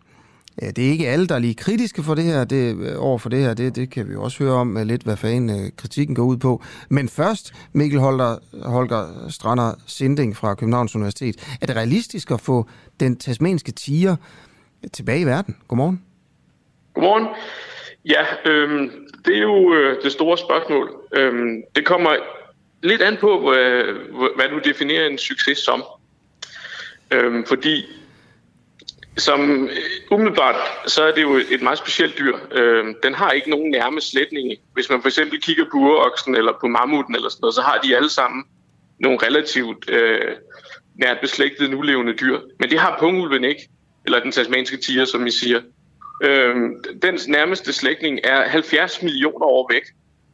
Øhm, altså, så hvis du tænker på en menneske og en chimpanse, det er, det er sådan noget som 5 millioner år. Men, men dens nærmeste slægtning er 70 millioner år. Så det er enormt svært at genskabe øh, pungulens genom. Øh, fordi du skal tænke på sådan et genom som et, øh, et puslespil. Øh, som, når det så er 100 år gammelt, så er, det, så er det et billede, der er blevet slået i stykker til måske 100.000 brikker eller sådan noget. Mm. Hvis du så tager cirka 25 procent af de brikker, og så stort set pulveriserer dem, mm. så bliver det næsten umuligt, for ikke at sige umuligt, at samle det, mm. når, du ikke, når du ikke har noget, der er tæt på at sammenligne med. Og det er den situation, de står i. Øhm, og det er ikke noget, de rigtig kommenterer på. De, øh, de vil forholde sig til det, de kan genskabe og bruge det. Men hvis du kun får biderne af det, har du så egentlig fået pungulven. Og så så er det jo heller ikke helt pungulven, de, øh, de tager som udgangspunkt. De tager øh, sandsynligvis den tasmaniske djævel, som som sagt har øh, en, en fælles øh, stamfader med pungulven for 70 millioner år siden. Og så har de tænkt sig at modificere den med de bider, som de ligesom kan regne ud i det her meget, meget ødelagte genom. Så det øh, spørgsmålet er, hvad det egentlig er, de får skabt. Mm. Og er spørgsmålet også, om vi nogensinde kan finde ud af, om det er den rigtige pungulv eller tasmanske tiger, eller hvad vi skal kalde den? Øh, fordi man jo ikke, altså jeg ved, folk der ligesom har set den, de vil være døde, og øh, det DNA, man har, øh, det er jo så, som du selv siger, det er jo ikke 100 procent. Øh, så når man får genskabt et eller andet, og står og, og kigger på, på dyret, og tænker, okay, altså, er det det? Er det den her? Ved man det så? Ja, det er jo ikke nogen tvivl om, at de vil synes, øh, jeg tror jeg, øh, mindre den virkelig bliver mærkelig. Øh, men, men der er jo ikke nogen checkliste, altså der er ikke nogen standarder for, hvornår øh, har vi ramt rigtigt. Øhm, så, så det, det kan man jo sådan set uh, argumentere for, uh, og det vil de da højst sandsynligt gøre. Men altså, det, der er langt til, de får noget, der lever og fungerer. Ja. Uh, altså, det ligger langt ude i fremtiden. Nå. Men kan man gøre det? Altså, kan man genskabe sådan dyr her? Jamen, principielt, øh, men, men ikke perfekt. Vel? Altså, du kan tage en tasmansk djævel, så kan du gøre den lidt, lidt større og lidt længere og give den striber. Mm. Øh, det, det er nok der, vi skal hen. Nå. Og så kan man spørge sig selv, er det, er det så en, en pungul? Øhm, altså, fylogenetisk, så vil den jo ikke høre til. Fylogen, hvad for noget? Som, fylogenetisk, hvis du nu tager et stamtræ, mm. ikke? du har grene på et træ, så øh, hvis du tager en tasmansk djævel og giver den striber, så er det jo stadig en tasmansk djævel. Den vil ikke hoppe over i den øh, 70 millioner øh, frem i træet. 70 ja. millioner år øh, til venstre i træet og sidde over hos øh, den tasmanske tiger. Det er ligesom, hvis man tog dig og, og hævde lidt i dig og, og, gav dig striber, ville du heller ikke blive en zebra. Nej, men du skal tænke, det er, det er parallelt med, at du skal lave et menneske ud for en mus. Nå. Øhm, noget af det lav. Kan det... Øh, ja. Okay. Det er det samme, det er det samme scenarie. Altså, Nå. så hvad skal du gøre? Ja, du skal gøre den lidt stor, og så skal du gøre den lidt mindre brun hvordan, eller grå. Eller sådan. Altså, det er sådan noget, vi er ude i. Det er hvordan virkelig... Vil, øh... Hvordan vil øh, de her forskere øh, fra Australien og USA øh, lave et øh, menneske ud af en mus, altså? Ja, det, det har de heller ikke nogen plan om. Det er bare... Nej, nej, øh, hvordan ville man kunne gøre det, det hvis det var? Fuldstændig det samme. Øh, nu kender vi jo heldigvis mennesker og mus øh, betydeligt bedre, end vi kender tasmanske tiger og tasmanske djævle. Mm. Øh, men, men altså, hvis du nu forestiller dig, at du har sådan et pulveriseret menneskegenom, så, så vil størstedelen af det øh, have noget til fælles med musen. Det er sådan et eller andet 85 procent af vores arvemasse har du til fælles med en mus. Og du har 50 procent til fælles med en banan. Så man kan også tage en banan i virkeligheden, og så starte der. Musen kommer så lidt tættere på, ikke? Ja. Øhm, og så finde noget, nogle af de gener, som, som ligesom øh, gør, altså gør forskellene. Og så, så skruer du, altså så går de ind, de bruger CRISPR-Cas, øh, de går ind, og så splicer de simpelthen genomet, og så sætter de nogle bidder ind. Ja. Men, men lige præcis i det her eksempel, og det vil det også være i menneske-mus-eksemplet, mm. altså spørgsmålet er, om vi får det hele med. Altså med mennesker og mus kunne man nok få det hele med, eller i hvert fald meget mere med. Mm.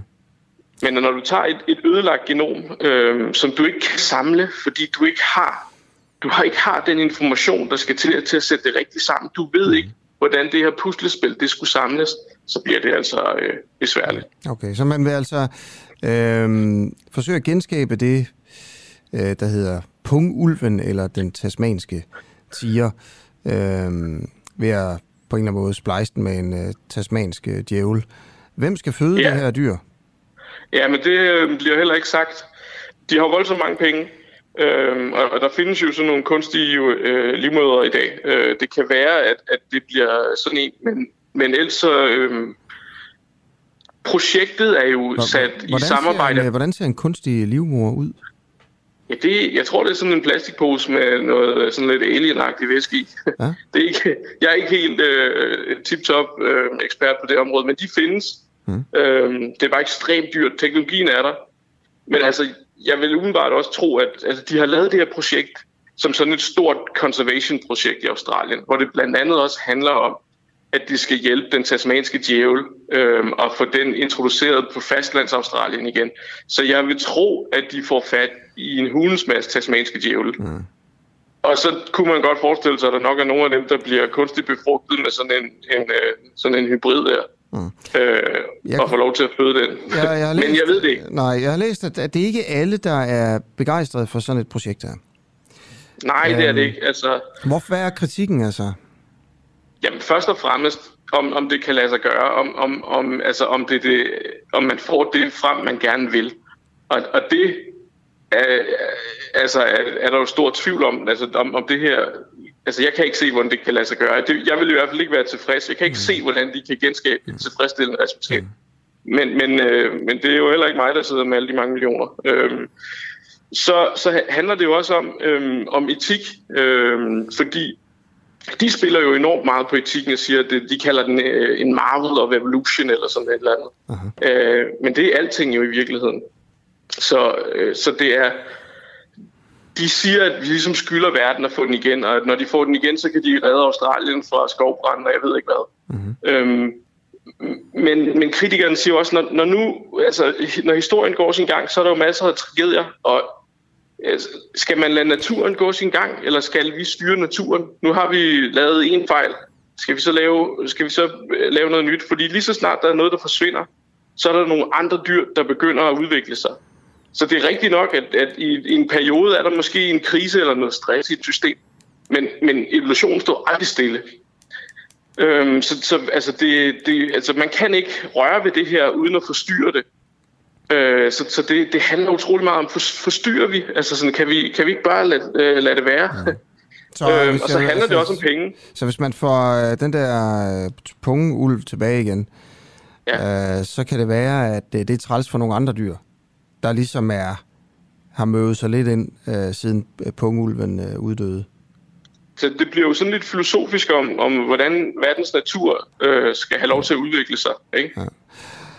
Ja. Um... Men, men, men det er lige en anden pointe, der er ret vigtig at få med, som, som måske er sådan den mest håndgribelige kritik, og det handler jo om pengene, fordi, ja. øh, som de siger, øh, vi vil gerne redde Australien fra skovbranden og invasive arter. Og, og så er spørgsmålet jo, at er pengene bedst, brugt på at genskabe pungulven, eller kunne man gøre nogle andre initiativer? Og, og der er jo øh, en uendelig øh, liste af dyr i verden, der er ved at uddø allerede. Mm-hmm. Kunne, man, kunne man måske bruge pengene på at redde nogle af dem, der er her, i stedet for at stå og, og fumle med alt det her ødelagte afmasse, ikke? Okay. Hvorfor dyr kunne du godt tænke dig at få tilbage? Det er bare lige det sidste spørgsmål. Sådan helt personligt, dig øh, som, øh, som postdoc på sektion for bioinformatik. Hvis du kunne vælge, hvorfor et dyr kunne du godt tænke dig, og at vi, øh, vi ligesom fik til bags igen, så du kunne se det? Så... Ah, det er tavligt. Altså, der er mange. Ja, du må kun vælge Jamen, jeg vil næsten hellere ind i en tidsmaskine. Jeg er ikke sikker på, at jeg vil have nogen tilbage. Jeg vil hellere tilbage og besøge. Skal, du skal vælge et. Så tager vi uroksen. Hvorfor det? Hvorfor ikke uh, Tyrannosaurus rex eller sådan noget? Nej, den kan jeg ikke bruge. Den, det vil jeg ikke. Nej. Uroksen. Hvorfor uroksen? Øhm, fordi den næsten er her. Ikke? Altså, øh, tamkvædet er jo fra uroksen. Øhm, og, og den, den var her jo indtil 1624. Og det er sådan en, den er, altså den, der er der ikke noget, der er mere øh, øh, sødt og øh, håndgribeligt mm. øh, og naturligt end sådan en hvid ko, vel?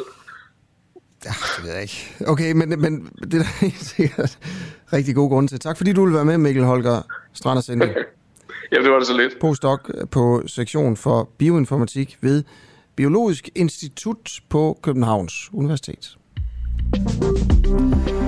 Det her er øh, den... Øh, den Uafhængige. Du lytter til, klokken er kvart over øh, 8. Øh, jeg hedder Asger Jul, og øh, der kommer masser af gode historier her til morgen. Lad mig da lige fortælle om tophistorien. Øh, formanden for Vækstfonden i dobbeltrolle smider penge efter eget firma. Vi afslører her til morgen, at formanden for Vækstfonden, Tue Mantoni, som han hedder, har økonomiske interesser i øh, en virksomhed, som fonden har givet millionlån til. Vækstfonden her, det er altså en statslig fond, der under tilsyn af erhvervsministeren investerer og giver lån til danske virksomheder. Ifølge børsen udlånte fonden sidste år 25 1,6 millioner kroner til et firma, der hedder Soundbox. Men Soundbox, ja, det er delvist ejet af formanden for Vækstfonden. Det her, det dur bare ikke, siger en ekspert, som vi har talt med. Øhm, det kaster en skygge ned gennem organisationen, siger han. Øh, det er Lars Krul fra Aalborg, øh, Aalborg Universitet, der siger sådan her. Jeg vil lige prøve at give dig et kort ris af historien, og så lad os lige prøve at høre, hvad Lars Krul siger. I 2017 investerer Tuman Tony i Soundbox og bliver altså næstformand i firmaet Soundboxes bestyrelse. Fint. Året efter, der bliver Tuman Tony også medlem af Vækstfondens bestyrelse.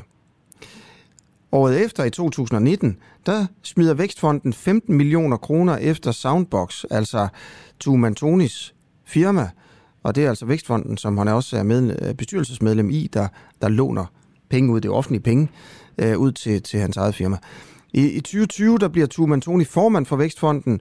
Øh, to år senere, i år faktisk, der låner Vækstfonden så yderligere 25,6 millioner kroner til Soundbox. Det er ikke ulovligt, det her. Øh, det er angiveligt ikke i strid med reglerne, og der er jo nogle habilitetsregler. Det kan være, at han er gået uden for døren, øh, mens det er sket. Men det er stadig problematisk. Og det er heller ikke første gang. Det sker noget lignende. En lignende episode er blevet beskrevet i mediet Inside Business, øh, hvor, øh, som, som har skrevet, at øh, Tuman Tony øh, også er medejer af Joe and the Juice, som også har fået penge fra Vækstfonden. Her kommer interviewet med Lars Krull fra Aalborg Universitet. Er det her ulovligt? Nej, det er det sikkert ikke. Men det er super uheldigt, at man sidder i den øverste ledelse, altså bestyrelsen, og selv er selskabsdeltager i et selskab, som man bevilger noget til. Og her forholder jeg mig ikke til, om det går godt i de her selskaber, eller det går dårligt. Fordi det er jo nu engang sådan, at når man sidder i toppen af et offentligt selskab, så skal man jo også være, lad os bare kalde det, det der er habil. Og så er der måske nogen, der vil sige, og det tror jeg sikkert også er sket i det her tilfælde, jamen personen han gik udenfor i bestyrelseslokalet i det omfang, de her sager blev behandlet. Men det er jo ikke nok, at man går udenfor, når det, når, når det er sådan en sag her. Fordi øh, enhver sagsbehandler i den her virksomhed, altså Vækstfonden, har jo vist, at det her, det her var der, hvad skal vi sige, topinteresse. Øh, så øh, det er min vurdering af det at så være, lad os bare kalde det kunde, og alle Vækstfondens kunder er jo potentielt øh, risikovirksomheder, være kunde i Vækstfonden og samtidig i Vækstfondens øverste ledelse, det er, det er, ikke, det er ikke godt for, hvad skal vi sige, den habilitet og den adskillelse, der bør være, når der skal træffes beslutninger i offentlige virksomheder. Ja, fordi så kommer vi nemlig til det næste. Du var lidt inde på det her. Ifølge Vækstfondens forretningsorden, så må et bestyrelsesmedlem eller direktør, der anses for at være inhabil i forhold til en bestemt sag, ikke træffe afgørelse, deltage i afgørelsen eller i øvrigt medvirke ved behandlingen af den pågældende sag. Er der eksempler på, at man har banker eller lignende, der låner penge til virksomheder, hvor direktøren er investor, men hvor han er gået uden for døren, da lånet blev godkendt? Jamen selvfølgelig er det det. Altså vi kan jo se i, øh, i og nu bruger jeg et, et meget præcist ord, i masser af pengeinstitutters regnskaber, at der kan man jo se, hvad engagementstørrelsen den er med ledelsen. Det skal simpelthen stå, altså hvad, hvilke udlån man har til, til, til, til ledelsen og ledelsesmedlemmer, og herunder også bestyrelser. Så det gør man jo, og selvfølgelig deltager de ikke i, i, hvad hedder det, i den absolute behandling, hvis det skal ind i bestyrelseslokalet. Øh, ordentligvis, der vil jeg sige, at rigtig mange i, i pengeinstitutverdenen, de vil vælge at lægge deres engagementer i et vist omfang i, i et andet pengeinstitut. Men det er bare det specielle, at når man er i pengeinstitut, kan man ikke være i det øverste ledelsesorgan, hvis der er risiko for, at engagementet øh, kan påføre banken tab, banken tab, så må man forlade bestyrelsen helt. Men nu har vi jo fat i Vækstfonden, som jo har det formål at hjælpe risikovirksomheder. Fordi det er jo netop at vælge, vil øh, hjælpe virksomheder, der typisk har svært ved at finansiere sig andre steder. Og Vækstfonden er en fantastisk organisation til at hjælpe den her type virksomheder. Men det dur jo bare ikke, at medlemmer af det øverste ledelsesorgan i virkeligheden er der, for det handler jo ikke om, om de opfører sig ordentligt i forhold til at træffe den endelige beslutning. Det handler jo også om den skygge, de kaster ned igennem organisationen så vil der være nogen, der vil sige, jamen vi har jo brug for at have sådan nogle mennesker i Vækstfondens bestyrelse, som ved noget om start-up virksomheder og virksomheder i, i krise. Ja, det er også rigtigt, men det bør ikke være så aktuelt, at de også indgår, hvad skal vi sige, i den nuværende Vækstfonds øh, risikoportefølje. Hvilke negative konsekvenser har det for skatteborgernes tiltro til, til Vækstfonden, det her?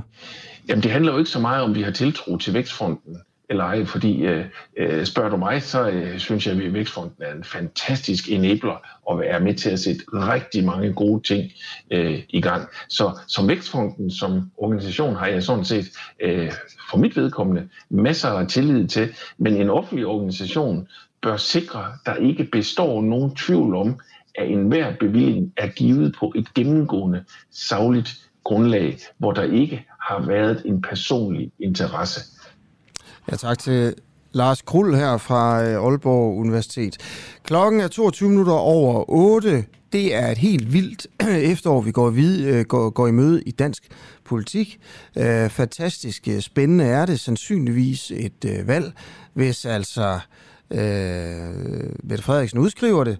Øh, det har de radikale jo truet med at gøre, men lad os nu se, hvad, hvad hun gør, om hun, om hun lader sig, lader sig kue Mette Frederiksen af, af de radikale. Øhm, og så to øh, meget spændende nye partier jo, øh, og, og, og Dansk Folkeparti i en dødskamp. Øhm, Moderaterne under Lars Løkke Rasmussens øh, ledelse, øh, står jo også til at, at, at komme ind i, i Folketinget. Hvad vil de nye partier? Hvad vil Støjbergs parti? Hvad, hvad, hvad vil Moderaterne? Vi taler en, med en fra Støjbergs parti lige om, øh, om kvarter.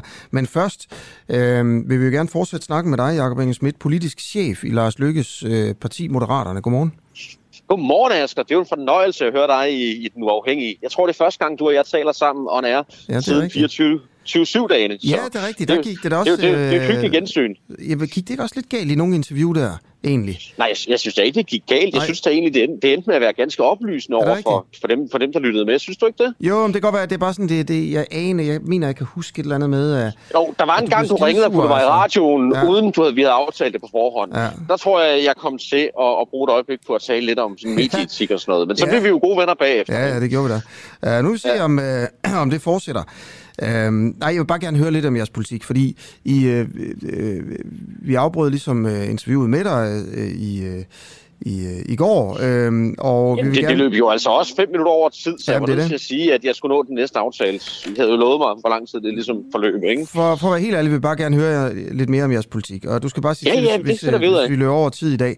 I skriver øh, for eksempel, øh, øh, at øh, indvandrere... Lad os tale lidt om indvandrere. Øh, og, og Lad os tale om nogle indvandrere. Yes. Øh, at indvandrere, som beriger og respekterer vores kultur, øh, skal være velkomne. Vil du prøve at fortælle lidt om jeres øh, politik i forhold til, øh, altså, hvor, ja, udlandets arbejdskraft, det vil jeg gerne. Ja. Ja, vi mener, man skal sænke det, man kalder beløbsordningen til 27.500. Det er markant mindre end det resten af Folketingets partier øh, går ind for. Og det mener vi altså, fordi øh, danske virksomheder takker nej til ordre for næsten 9 milliarder kroner om måneden, som det er i dag. Og samtidig så mangler der vanvittigt mange hænder ude i vores nære velfærdsfunktion. Mm. Fremskriver man antallet af danskere, der trækker sig tilbage de kommende år, der har været flere sådan statistikker i landets aviser, så kan vi se, at det problem kun bliver værre.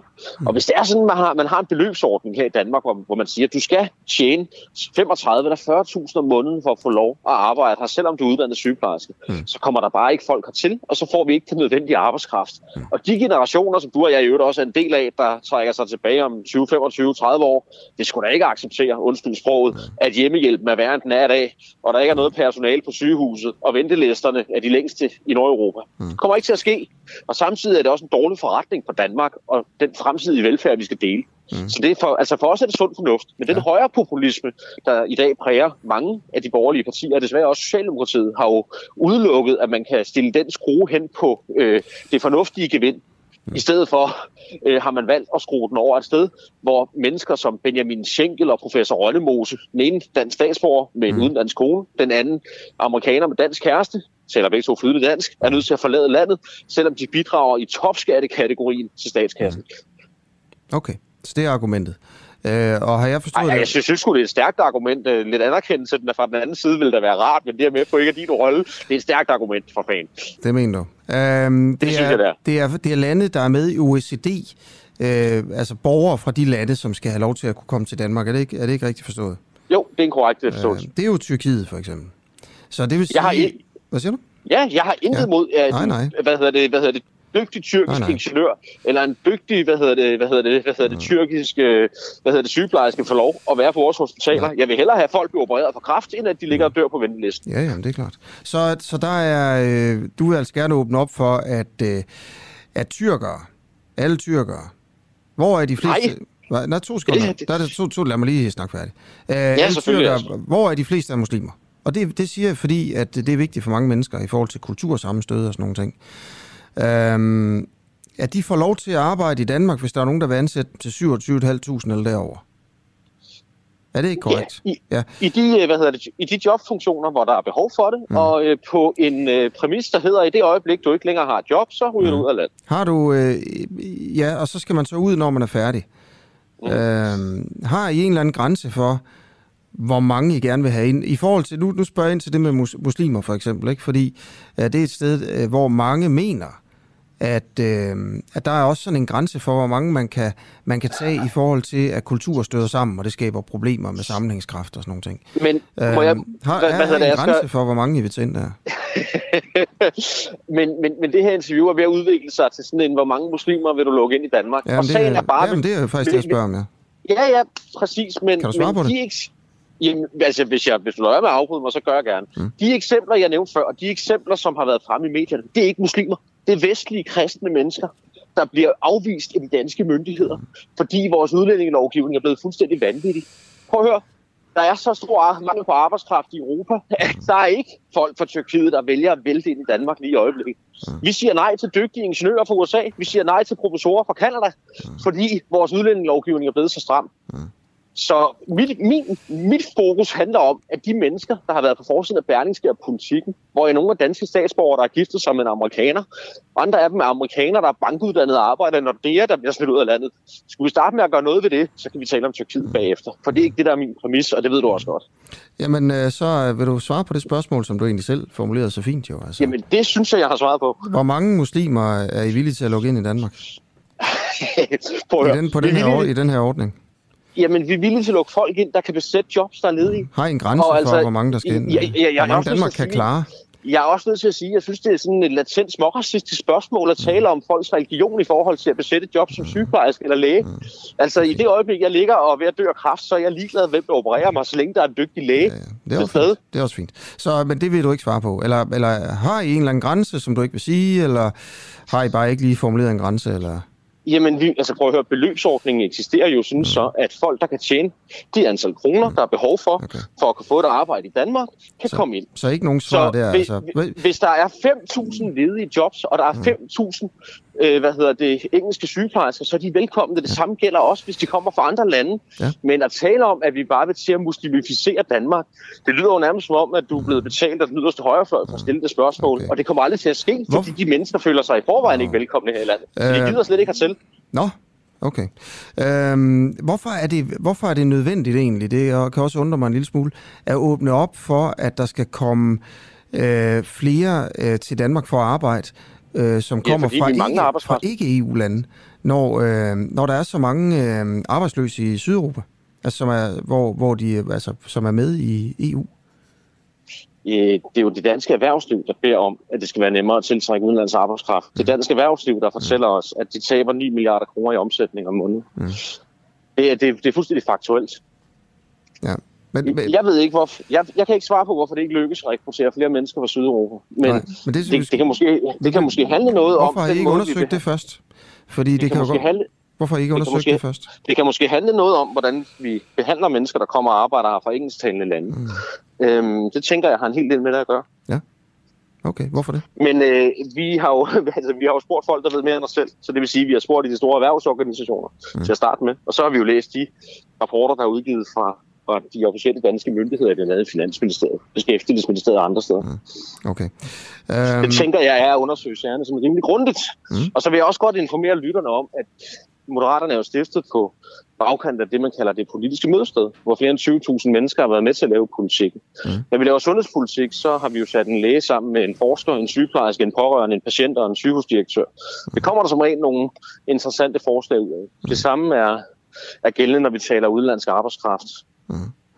Øhm, I har jo offentliggjort øh, sådan en del politiske punkter. Lad mig prøve at vende mig mod et, øh, et andet et.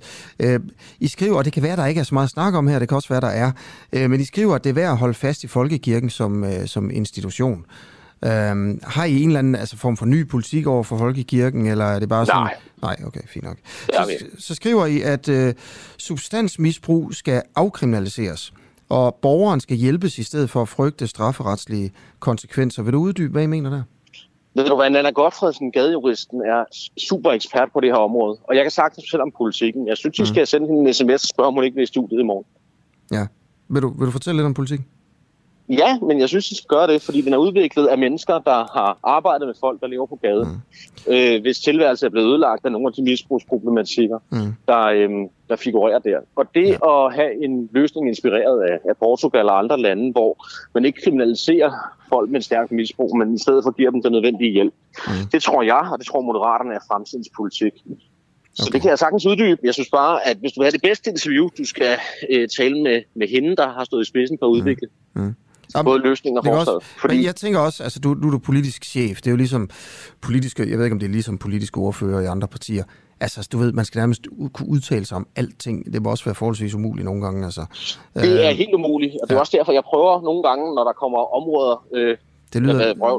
Hvad, hedder det, spørgsmål til områder, jeg er mindre ja. velbevandret ja. i, at gøre opmærksom på, at der er folk, der er dygtige ja. til at svare, end jeg så, selv er. Så det er også det, du siger nu her. Jeg kan sagtens sige en masse om det, men det vil være bedre med hende der.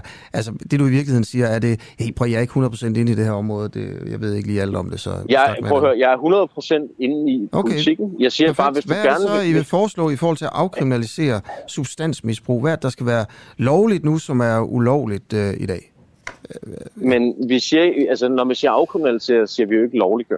Nej. Vi ønsker en model baseret på, på samme principper som den i Portugal. Og hvad er det? Hvis du bliver stoppet med et... Så, så vidt... Hvis du bliver stoppet øh, med et... Åh, oh, oh, Jacob Schmidt, der sker noget med lyden her, eller Hallo, kan I høre mig? Ja, nu bliver det bedre igen. Der skete et eller andet. Ja, hallo? Ja. ja. Hallo? Hallo? Hallo? Hallo? Jeg tror, vi skal ringe til Baus igen til, hvad siger du, Alexander? Ja, der bliver nikket til Jakob Inge Schmidt fra Moderaterne, som altså er i gang med at fortælle om Moderaternes øh, politik. Husk at skrive ind her, hvis du har spørgsmål til Jakob Inge Schmidt, så, så stiller jeg dem selvfølgelig øh, videre. Du kan, du kan skrive en 1245 på sms'en øh, DUA, D-U-A-H, skriver du bare først, og så mellemrum, og så dit øh, spørgsmål.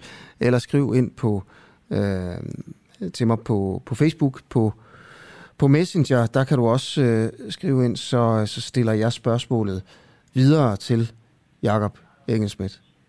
Og det, der sker nu, det er, at Alexander i, øh, i teknikken her forsøger at ringe op til Jakob Engelsmidt, men øh, den går på telefonsvar.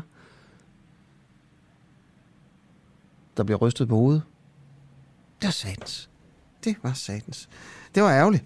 Men det kan være, at vi skal også skal have Jacob Engel Schmidt på altså en tredje gang på mandag, for at snakke øh, mere om, øh, om, øh, om, hvad Lars Løkke Rasmussens parti Moderaterne egentlig vil med, øh, med politik. Okay, øh, så kan jeg fortælle, at vi har et andet interview her lige om lidt, og jeg tror faktisk, vi prøver at fremskynde det en lille smule. Øh, jeg skulle lige til at sige det med Jesper Skiby, men det er det ikke. Øh, det er med Hans Christian Skiby. Og han øh, var jo tidligere DF'er, Øh, jeg er ret sikker på, at han var erhvervsordfører i mange år for Dansk Folkeparti. Øh, men nu er han skiftet. Øh, og spørgsmålet er alle dem, der skifter, ikke også? Altså til Støjbergs parti, Danmarksdemokraterne. Øh, det er fordi, at øh, de bare synes, at øh, politikken er meget bedre øh, i Danmarksdemokraterne, eller er det fordi, at de tænker, at de er nødt til at sikre deres taburet? Øh, fordi Dansk Folkeparti ikke får så mange mandater, det kan være, at de ikke bliver valgt næste gang, så er det, hellere, så er det bedre at, altså, sætte sig ind i en bus, der kører hurtigere. Og det gør bussen, øh, hvor Støjberg sidder bag øh, rettet. Den øh, racer simpelthen øh, igennem øh, Jylland, og de sidder ind, øh, alle sammen øh, inde i den, og sk- øh, skråler og synger, synger fællessange, og vifter med Dannebro, og det går fuldstændig, øh, fuldstændig fantastisk. Øh, hvorimod at øh, den anden bus, øh, øh, hvor Morten Messerschmidt sidder bag rettet, ja, altså, øh, den er holdt ind til siden, og alle, øh, alle hjulene er, er punkteret, og han står fuldstændig alene med, med dundkraften og prøver at, at redde det.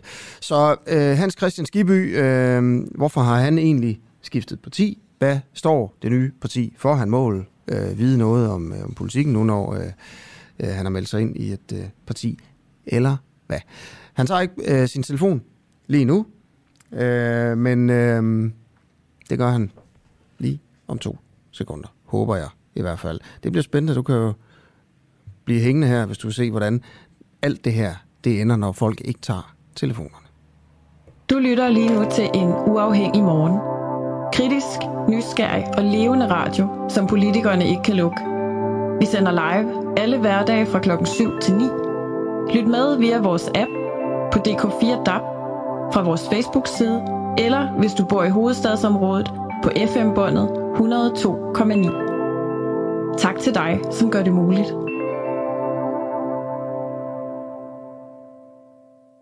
Ja, vi nu får nu at vide, at Jacob Inge Schmidt, øh, han øh, kan desværre ikke være med øh, mere, fordi han skulle videre til det næste øh, interview. Jeg er faktisk lidt i tvivl om, hvad der skete øh, øh, med det. Men nu har vi en kilde til på.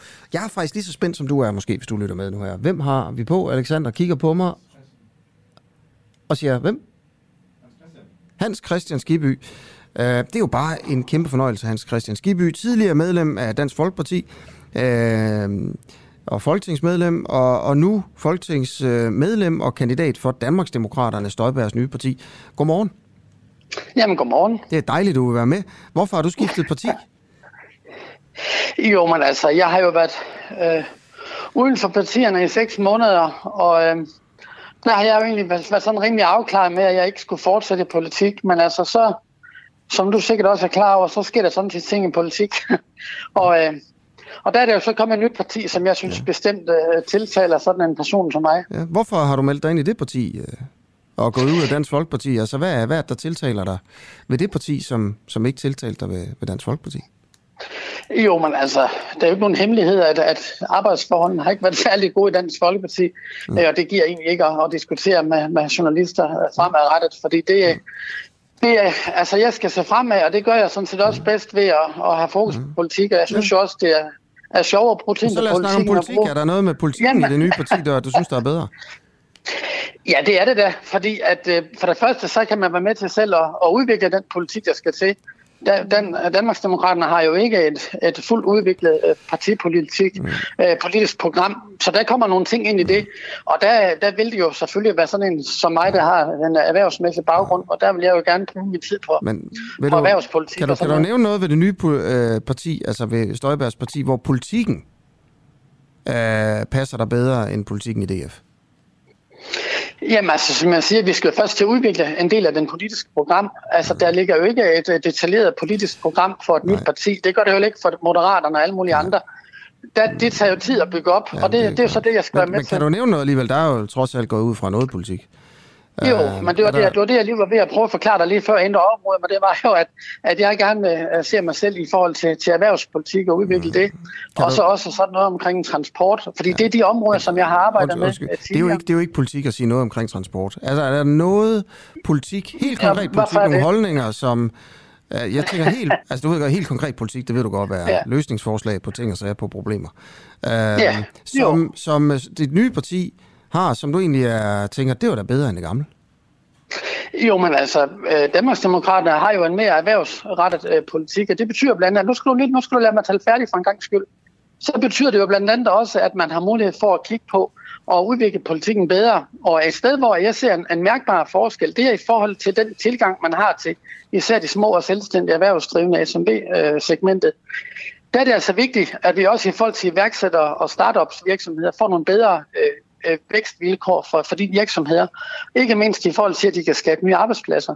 Og det gør man blandt andet ved at, at give en bedre, øh, at fremme en bedre investorkultur mm. i Danmark, mm. hvor du får nogle bedre øh, øh, investorfradragsrettigheder, for eksempel rent skattemæssigt. Mm. Så det er, det er et af de godt, steder. Godt, lad os stoppe den der. Så lad os snakke om det. Bedre investormuligheder og fradragsmuligheder for iværksættere, var det, du sagde? Ja. ja. ja. Er det en politik, som Danmarksdemokraterne har? Ja, det er det da. Det er også noget af det, som Inger Støjberg har, har været ude med allerede den 23. juni. Kan du, kan du prøve at fortælle helt konkret, hvad det er for nogle øh, fradragsmuligheder, man, øh, man vil give øh, vækst? Ja, det vil jeg da gerne, men Så. altså... Øh, ja, du, du har en mærkelig måde at være journalist på, det er jeg nødt til at sige. Men altså, lad nu, lad nu det nu ligge. Altså, jeg synes jo, at hvis man kigger på de fradragsmuligheder, man har i dag som investor i Danmark, hvis man er, er de her omtalte business angels, den der har har tjent penge på nogle virksomheder, og som så gerne vil, vil øh, investere i nye startup virksomheder øh, i Danmark.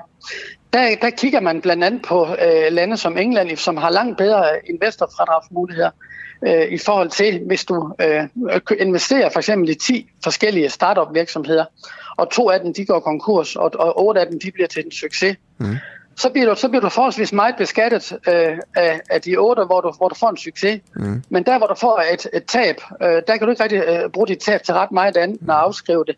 Mm. Der vil vi jo gerne have øh, nogle, nogle modeller, ligesom man har blandt andet i Sverige og i England, hvor man, øh, øh så må sige, kan, kan, øh, kan se det under en samlet investering. Og så betyder det jo selvfølgelig også, at man vil blive beskattet. Selvfølgelig vil man det, mm. men man vil også kunne øh, berettiget uh, trække sin tab fra. Okay.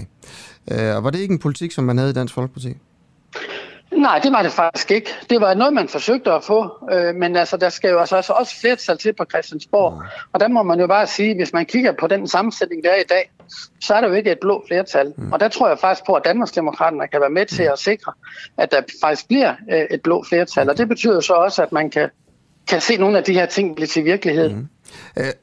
det lyder så meget, nu må du rette mig, hvis jeg tager fejl, Hans Christian Skiby, at det er sådan en lidt mere borgerlig erhvervspolitik øh, som du jo, advokerer for det her. Er, øh, er det ja, også en del af grunden øh, til, at du, du hoppede, øh, at øh, du har jo altid stået for erhvervspolitik, så vidt jeg ligesom erindrer i hvert fald.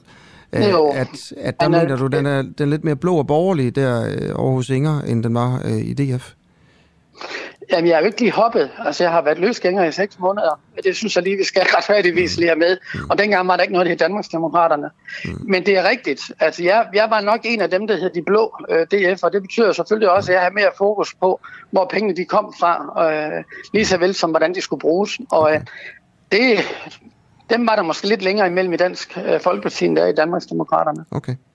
Jamen, øh, er der andre øh, eksempler på, øh, på, at politikken er anderledes og passer bedre til dig øh, hos Inger? Jo, men altså, som sagt, vi har ikke et færdigt detaljeret partiprogram, og det ved jeg godt, at mange journalister excellerer i, og jeg vil egentlig ønske, at man havde den samme nikhed over for for Lars Løkke Rasmussen, som jo har haft halvanden år til at, at levere det. Der har man ikke gået så meget op i det, men altså det er okay, sådan, sådan er vilkårene, der skal være forskel på partierne.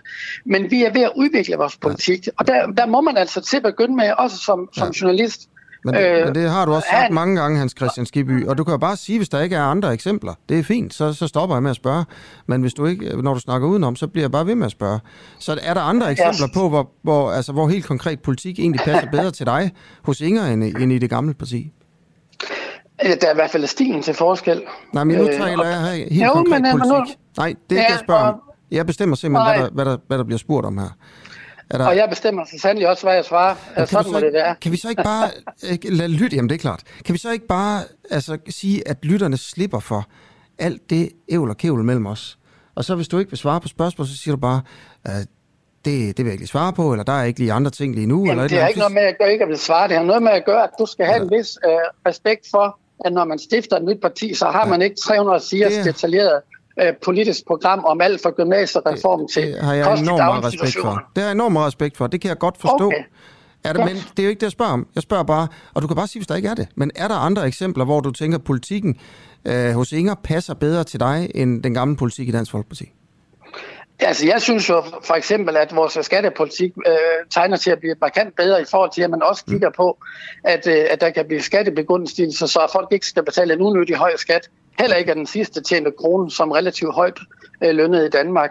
Det synes jeg da faktisk, øh, mm. at, det er, at det også er en af de øh, plusser, som be, helt bestemt det er. Mm. Men igen, du kan ikke begynde at excellere mig i et politisk program, som nej, nej, vi først er ved at lave. Jeg spørger meget bare stille og roligt ind. Hvad, prøv at fortælle lidt om den skattepolitik, som Inger har så, øh, som, Jamen, som altså, du er glad for. Jamen altså, skattepolitikken er jo den, at, øh, at man ikke kun øh, skal kigge på, hvordan man, man gør skatten mindre øh, i de laveste indkomster. Det skal faktisk være sådan, at man er åben over for at indgå i et politisk forlig, øh, hvor der også indgår eksempelvis øh, en diskussion omkring, øh, hvor høj skal skatten være af den sidste tjeneste krone for dem, der tjener relativt mange penge i Danmark. Det er det, der hedder topskatten. Og, og der giver det jo god mening, at man kigger på de rammer, der er også for, at folk mm. ikke føler, at de bliver lidt snydt ja. ved at yde en ekstra indsats og arbejde længere og få mere i løn. Synes de nye partier, at topskatten skal fjernes? Synes de nye partier, nej, topskatten fjernes? Nej, nej. Det, synes, det synes den ikke, nej. Det synes den ikke. Skal den sættes ned, siger, eller vi, øh, vi siger, at vi vil gerne have en pragmatisk tilgang til skattepolitik, og det betyder, at vi ønsker ja. faktisk at indgå i de, i de forlig. Nu skal jeg lov at tale færdigt.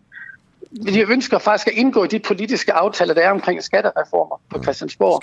Og vi har ikke, og vi har ikke nogen ting, som vi ikke vil være med til at forhandle om. Vi vil gerne være med til at forhandle både øh, øh, øh bundskatte, bundskattegrænser og også topskatten.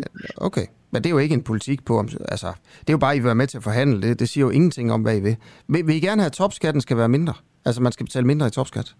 Vi vil gerne have, at folk ikke skal betale mere i skatten højst nødvendigt. Det, det betyder det selvfølgelig siger også... Jo, det siger alle. Det er jo fuldstændig ja, det... et politisk argument. Undskyld, jeg siger det. Altså, jo, at men så er, det godt, du ikke, så er det godt, du ikke er politiker, for det er altid sjovt at bare stille spørgsmål eller komme med svarene. Nej, prøv men, øh, nu, nu, spørger, nu, spørger du, du, du mig jo om Der er snart valg, ikke? Ja. Der er et eller andet 10 procent af danskerne, det vil være 10 ja. danskere eller mere, der vil stemme på dig og, og, og dit parti og Inger Støjberg. Uh, og så når jeg spørger, hey, vil I gerne have, at man skal betale mindre i topskat? Så siger du bare, altså noget lige om larm. Jeg ser jo, nej, det gør jeg ikke, det gør jeg bestemt ikke. Det gør ja, men jeg, meget rart at vide, hvad I vil, altså inden ja, vi skal til at stemme på nu, vil, nu, synes jeg, du skal lade mig, nu synes jeg, ved du hvad, hvis I inviterer politikere ind i jeres program, så skal I også lade dem tale færdig. Vi siger, vi har ikke en, en færdig detaljeret skattepolitik. Det har man ikke som en nyetableret parti. Men vi afviser ikke hverken topskattelettelser, eller at vi skal ændre på øh, skattebundgrænsen, som også er i Danmark. Mm. Det er sådan set det tætteste, du kommer på det. Mm. Og så er det altså bare sådan, at hvis du vil have indflydelse på skattepolitik i Danmark, så skal du være med i skatteforligene. Mm. Og det vil vi gerne være, for vi vil gerne tage ansvar for skattepolitikken i Danmark. Okay. Er der noget i det nye parti, hvor du tænker, der er jeg faktisk uenig med, med, med den politik, som Danmarksdemokraterne har, men det køber jeg ligesom, fordi du ved, det er en del af en pakke at være med i et parti. Er der, er der noget, hvor du er uenig i dit nye parti? Nej, nej, det er der egentlig ikke. Så synes du, vi skal ud af EU for eksempel? For det synes de gamle partier jo. øh, ja, det kan man jo sige, at man gør. Jeg synes jo egentlig, vi skal have mindre EU, og det må ja. altså være målsætningen, at skal... vi kommer igennem med nogle... Ej, nu lader jeg lov tale færdig. Ja. Altså, det er ikke, ikke rimeligt, at du inviterer folk ind i dit studie, så du ikke lærer dem tale færdig. Det er, fordi, du ikke Men vi er altså nødt til, når, jeg spørger, om du synes, vi skal ud af Ved EU? Hvad, jeg, jeg synes faktisk egentlig, at, øh, at vi skal stoppe den her samtale. Det tror jeg egentlig, det tjener også dine lyttere bedst. Mm. Synes du, at vi skal ud af EU? Jeg synes, at du skal stille nogle spørgsmål, og så skal jeg nok svare på dem, hvis jeg får lov. Synes du, vi skal ud af EU? Du får lov. Jeg, jeg synes, at vi skal have mindre EU i Danmark og ikke mere. Og det betyder, at nationalstaterne de skal have en langt højere grad af selvbestemmelse. Og det får de altså ved, at man indgår øh, i samarbejde de steder, hvor det giver naturlig mening. Mm. Det kan være omkring miljø og beskæftigelse, øh, arbejdsmarkedstagers rettigheder osv. Mm. Men når man begynder at kigge på barselsregler og dagpengeregler og fælles øh, SU-regler osv., så er det, det begynder at stride, og der er det, at øh, Danmarksdemokraterne bestemt ikke ønsker øh, mere EU. Ja. Grunden til at spørge os, det er jo fordi, øh, at det parti, du kom fra, Dansk Folkeparti, ville ud af EU. Øh, det, det nye parti, du er gået ind i, ja, det der, vil der, synes jeg, jamen, ud af, af, af EU. Og så sidder man og tænker, hvornår var det, du var med i noget, hvor øh, du ikke bakkede op? Var det dengang, eller var det nu? Så ja, vil du, der mener synes jeg, du, måske, at man skal ud af EU? Igen vil jeg gerne have lov til at prøve at svare på dit spørgsmål. Det er jo altså sådan, at uh, Dansk Folkeparti skiftede politik uh, i sommeren 2021, hvor man gik over og sagde, at man vil være unionsmodstander. Indtil øh, i, den, i de år, jeg har været medlem af Dansk Folkeparti fra 1995 og frem til 2021, der mente partiet, at man skulle være medlem af EU, men man skulle have mindre EU. Det betyder, at man skulle tilbage til EF, og man skulle gennemføre de ting, der kom blandt andet fra det indre marked, som vi jo stemte om tilbage i, i 80'erne, i forrige århundrede osv. Og så det er jo, det er jo ikke som sådan øh, mig, der har skiftet holdning. Det var jo egentlig Dansk Folkeparti, der skiftede holdning for godt et år siden. Mm. Så. Det synes jeg måske, du lige skal være klar over, at i, hvis du kigger på det antal år, Dansk Folkeparti har været, mm. så den politik, som jeg har i dag, det er den samme, som Dansk Folkeparti har haft mm. i, øh, i hvert fald de, de 26 årene. Okay. Mener du selv, du har svaret på spørgsmålet, om du mener, at Danmark skal ud af EU? Jeg skal ikke ud af EU. Det har jeg lige svaret på. Vi vil gerne være med i EU, der hvor det giver mening, og vi vil gerne være med til at ændre det, så det bliver mere nationalstaternes Europa og mindre øh, federalt øh, fra EU. Mm. Øhm, hvis vi ser på nogle af de ting, øh, der... Ja, lad mig prøve at spørge dig bare helt åbent her. Altså, hvor er det, at de nye parti mener noget andet, end Dansk Folkeparti gjorde? Eller gør? Jo, men altså... Øh, jamen, hør nu her. Partiet har været stiftet i to måneder. Mm. Jeg kan jo ikke excellere i, øh, hvad der står øh, på side 27 øh, i et program, der ikke eksisterer. Partiet er under, under opbygning, og det betyder selvfølgelig også, at vores politik den vil ikke fra starten af være så detaljeret, som du sidder og, og, og, og synes, den skal være. Og der vil jeg bare sige, hvordan vil du selv have håndteret det, hvis du har stiftet et parti for to måneder mm. siden? Vil du så have kunne levere et, et færdigt uh, excelleret program? Det kan jeg fortælle dig. Det tror, det tror, jeg, det tror jeg ikke, hvis ret mange været, vil kunne. Det, det kan jeg godt fortælle hvordan jeg håndterer, hvis jeg havde været dig. Så havde jeg sagt, Jamen, ja. så havde jeg sagt det ved jeg ikke. Eller så havde jeg sagt, det ved jeg godt, nu skal du høre. Ja, altså, men, så, øh, hvis jeg så- spørger så må dig, hvad er der, så er det helt åbent her. Hvad er, hvordan er politisk, med politik, helt konkret politik, kan du nævne noget, hvor øh, de nye partier adskiller sig fra det gamle? Ja, men ved du hvad, jeg synes egentlig, at vi skal stoppe den her, fordi at, øh, det tjener ikke noget formål med de spørgsmål, du stiller. Jeg har prøvet at forklare dig det. Man har ikke et detaljeret politisk program i et nyt parti. Man har jo nogen det, synes jeg, egentlig- det, synes jeg egentlig, det synes jeg egentlig, det burde være logik ja. for perlehøns. Ja. Og sådan, sådan er det altså bare. Og det må du acceptere, og så må du vente med spænding på, at der kommer politiske udspil fra Danmarks Demokraterne, lige så vel som det gør for andre partier. Og så synes jeg, vi skal sige tak for i dag. Det lad os gøre det. Skiby, tak Ja. for Hans Christian Skiby. Tak, tak for interviewet. Skal vi så ikke sige, at når I Ja. kommer med noget politik, så tager vi en snak igen? Velbekomme. Hvad? Hej. Er velbekomme, siger jeg. Ja, Hej. det er godt. Hej nu. Hej.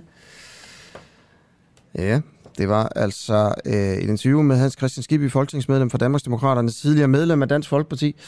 Øhm, så det her interview stopper jo lige øh, syv minutter inden klokken 9. Øh, og der må jeg være helt ærlig at sige, at øh, øh, nu ved jeg ikke, hvad der skal ske. Nu har vi syv minutter tilbage. Hans Christian Skibby vil ikke øh, længere øh, være, være med, og det er jo selvfølgelig også fint. Øh, jeg, jeg vil måske gerne høre, hvad, hvad du tænker om, om det her interview. Altså, jeg kunne høre, at Hans Christian Skibby synes, det var åndssvagt. Øh, men øh, var det det? Det var det muligvis. Øh, så, så skriv endelig ind. Øh, det vil vi selvfølgelig også gerne snakke, hvis vi laver øh, dårlige, øh, dårlige øh, interviews. Jeg forstår, at Søren Søndergaard øh, faktisk er indstillet på at, at være med. Det er Alexander, der står lige herude bag glasruden og siger, Søren Søndergaard fra Enhedslisten vil gerne være med.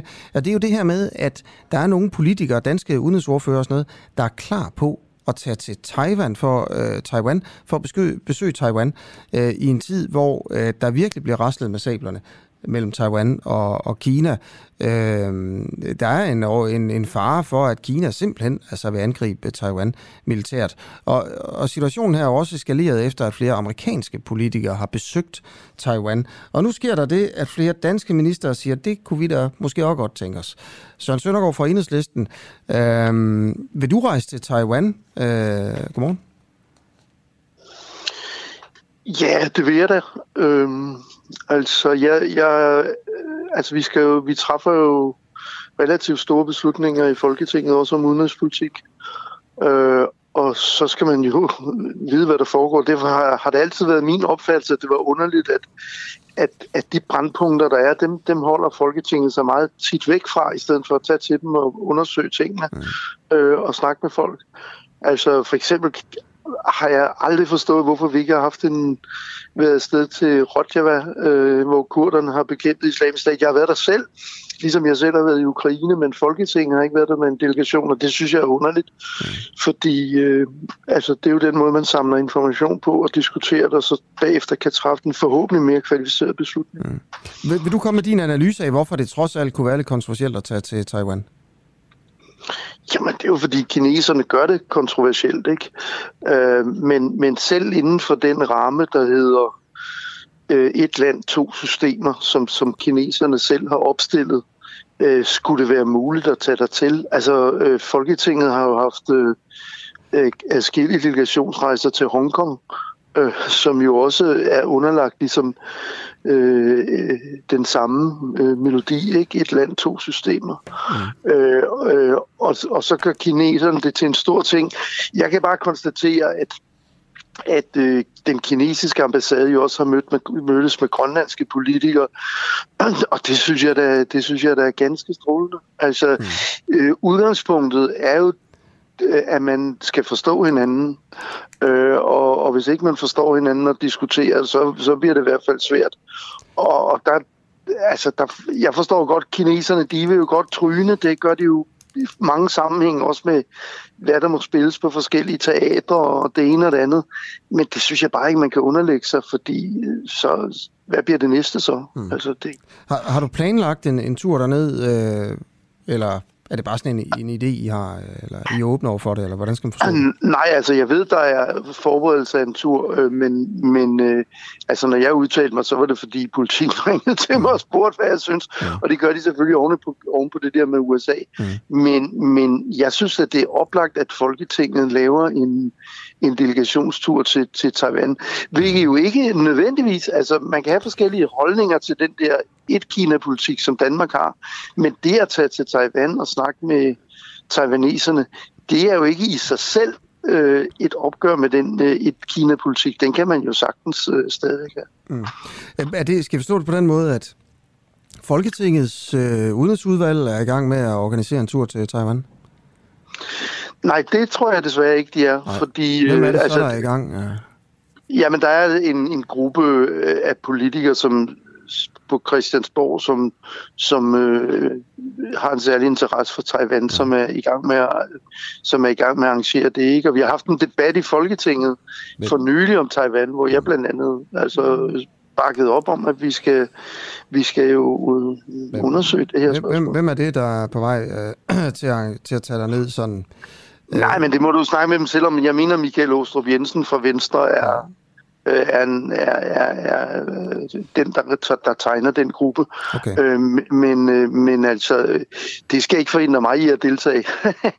altså, fordi formålet med det, det er jo ikke en politisk markering. Formålet er jo at samle information. Så ved jeg godt, at der er nogen, der, der også vil gøre det her til et spørgsmål om, øh, om anti, antikinesiske ting og sådan noget. Ikke? Øh, øh, og, og det, altså, folk kan jo lægge i det, hvad de med. Jeg, jeg synes, at vi skal tage afsted for samme information, ligesom vi tager til Kina og hører deres synspunkt. Jeg, jeg var selv med til Tibet øh, for en del år siden, Øh, og det var kineserne også rigtig sure over, og de var især sure over nogle af dem, vi mødtes med i Tibet.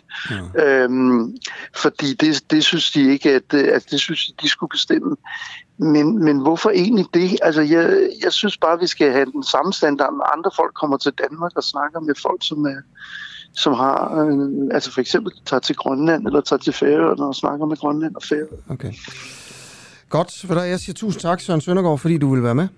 Det var så lidt. Klokken er ved at være ni her på øh, den øh, uafhængige, det er den sådan set også i resten af Danmark. Tusind tak, fordi du har lyttet med til vores program på en morgen, hvor øh, her den sidste halve time er at, øh, med interviews, der bliver afbrudt øh, af forskellige årsager med både øh, Moderaterne og, øh, og Danmarksdemokraterne. Især Hans Christian Skiby synes, det var et åndssvagt interview, her var med i, og, og synes egentlig ikke, det skulle fortsætte. Øh, også på en morgen, hvor vi har afsløret, at formanden for Vækstfonden har en dobbeltrolle. Øh, Vækstfonden smider penge efter et firma, hvor formanden ham selv øh, er medejer. Øh, det er en opfordring her for os til, at erhvervsministeren, der kontrollerer øh, øh, Vækstfonden, måske skulle kigge nærmere på, hvad der foregår. Øh, fordi det er ikke første gang, at Vækstfonden øh, begunstiger et firma, som formanden er medejer af. Og vi snakker altså øh, mange millioner her. Det her, det var den uafhængige. Jeg hedder Asger Juhl. Vi er selvfølgelig klar igen øh, med morgenprogrammet øh, på mandag kl. 7.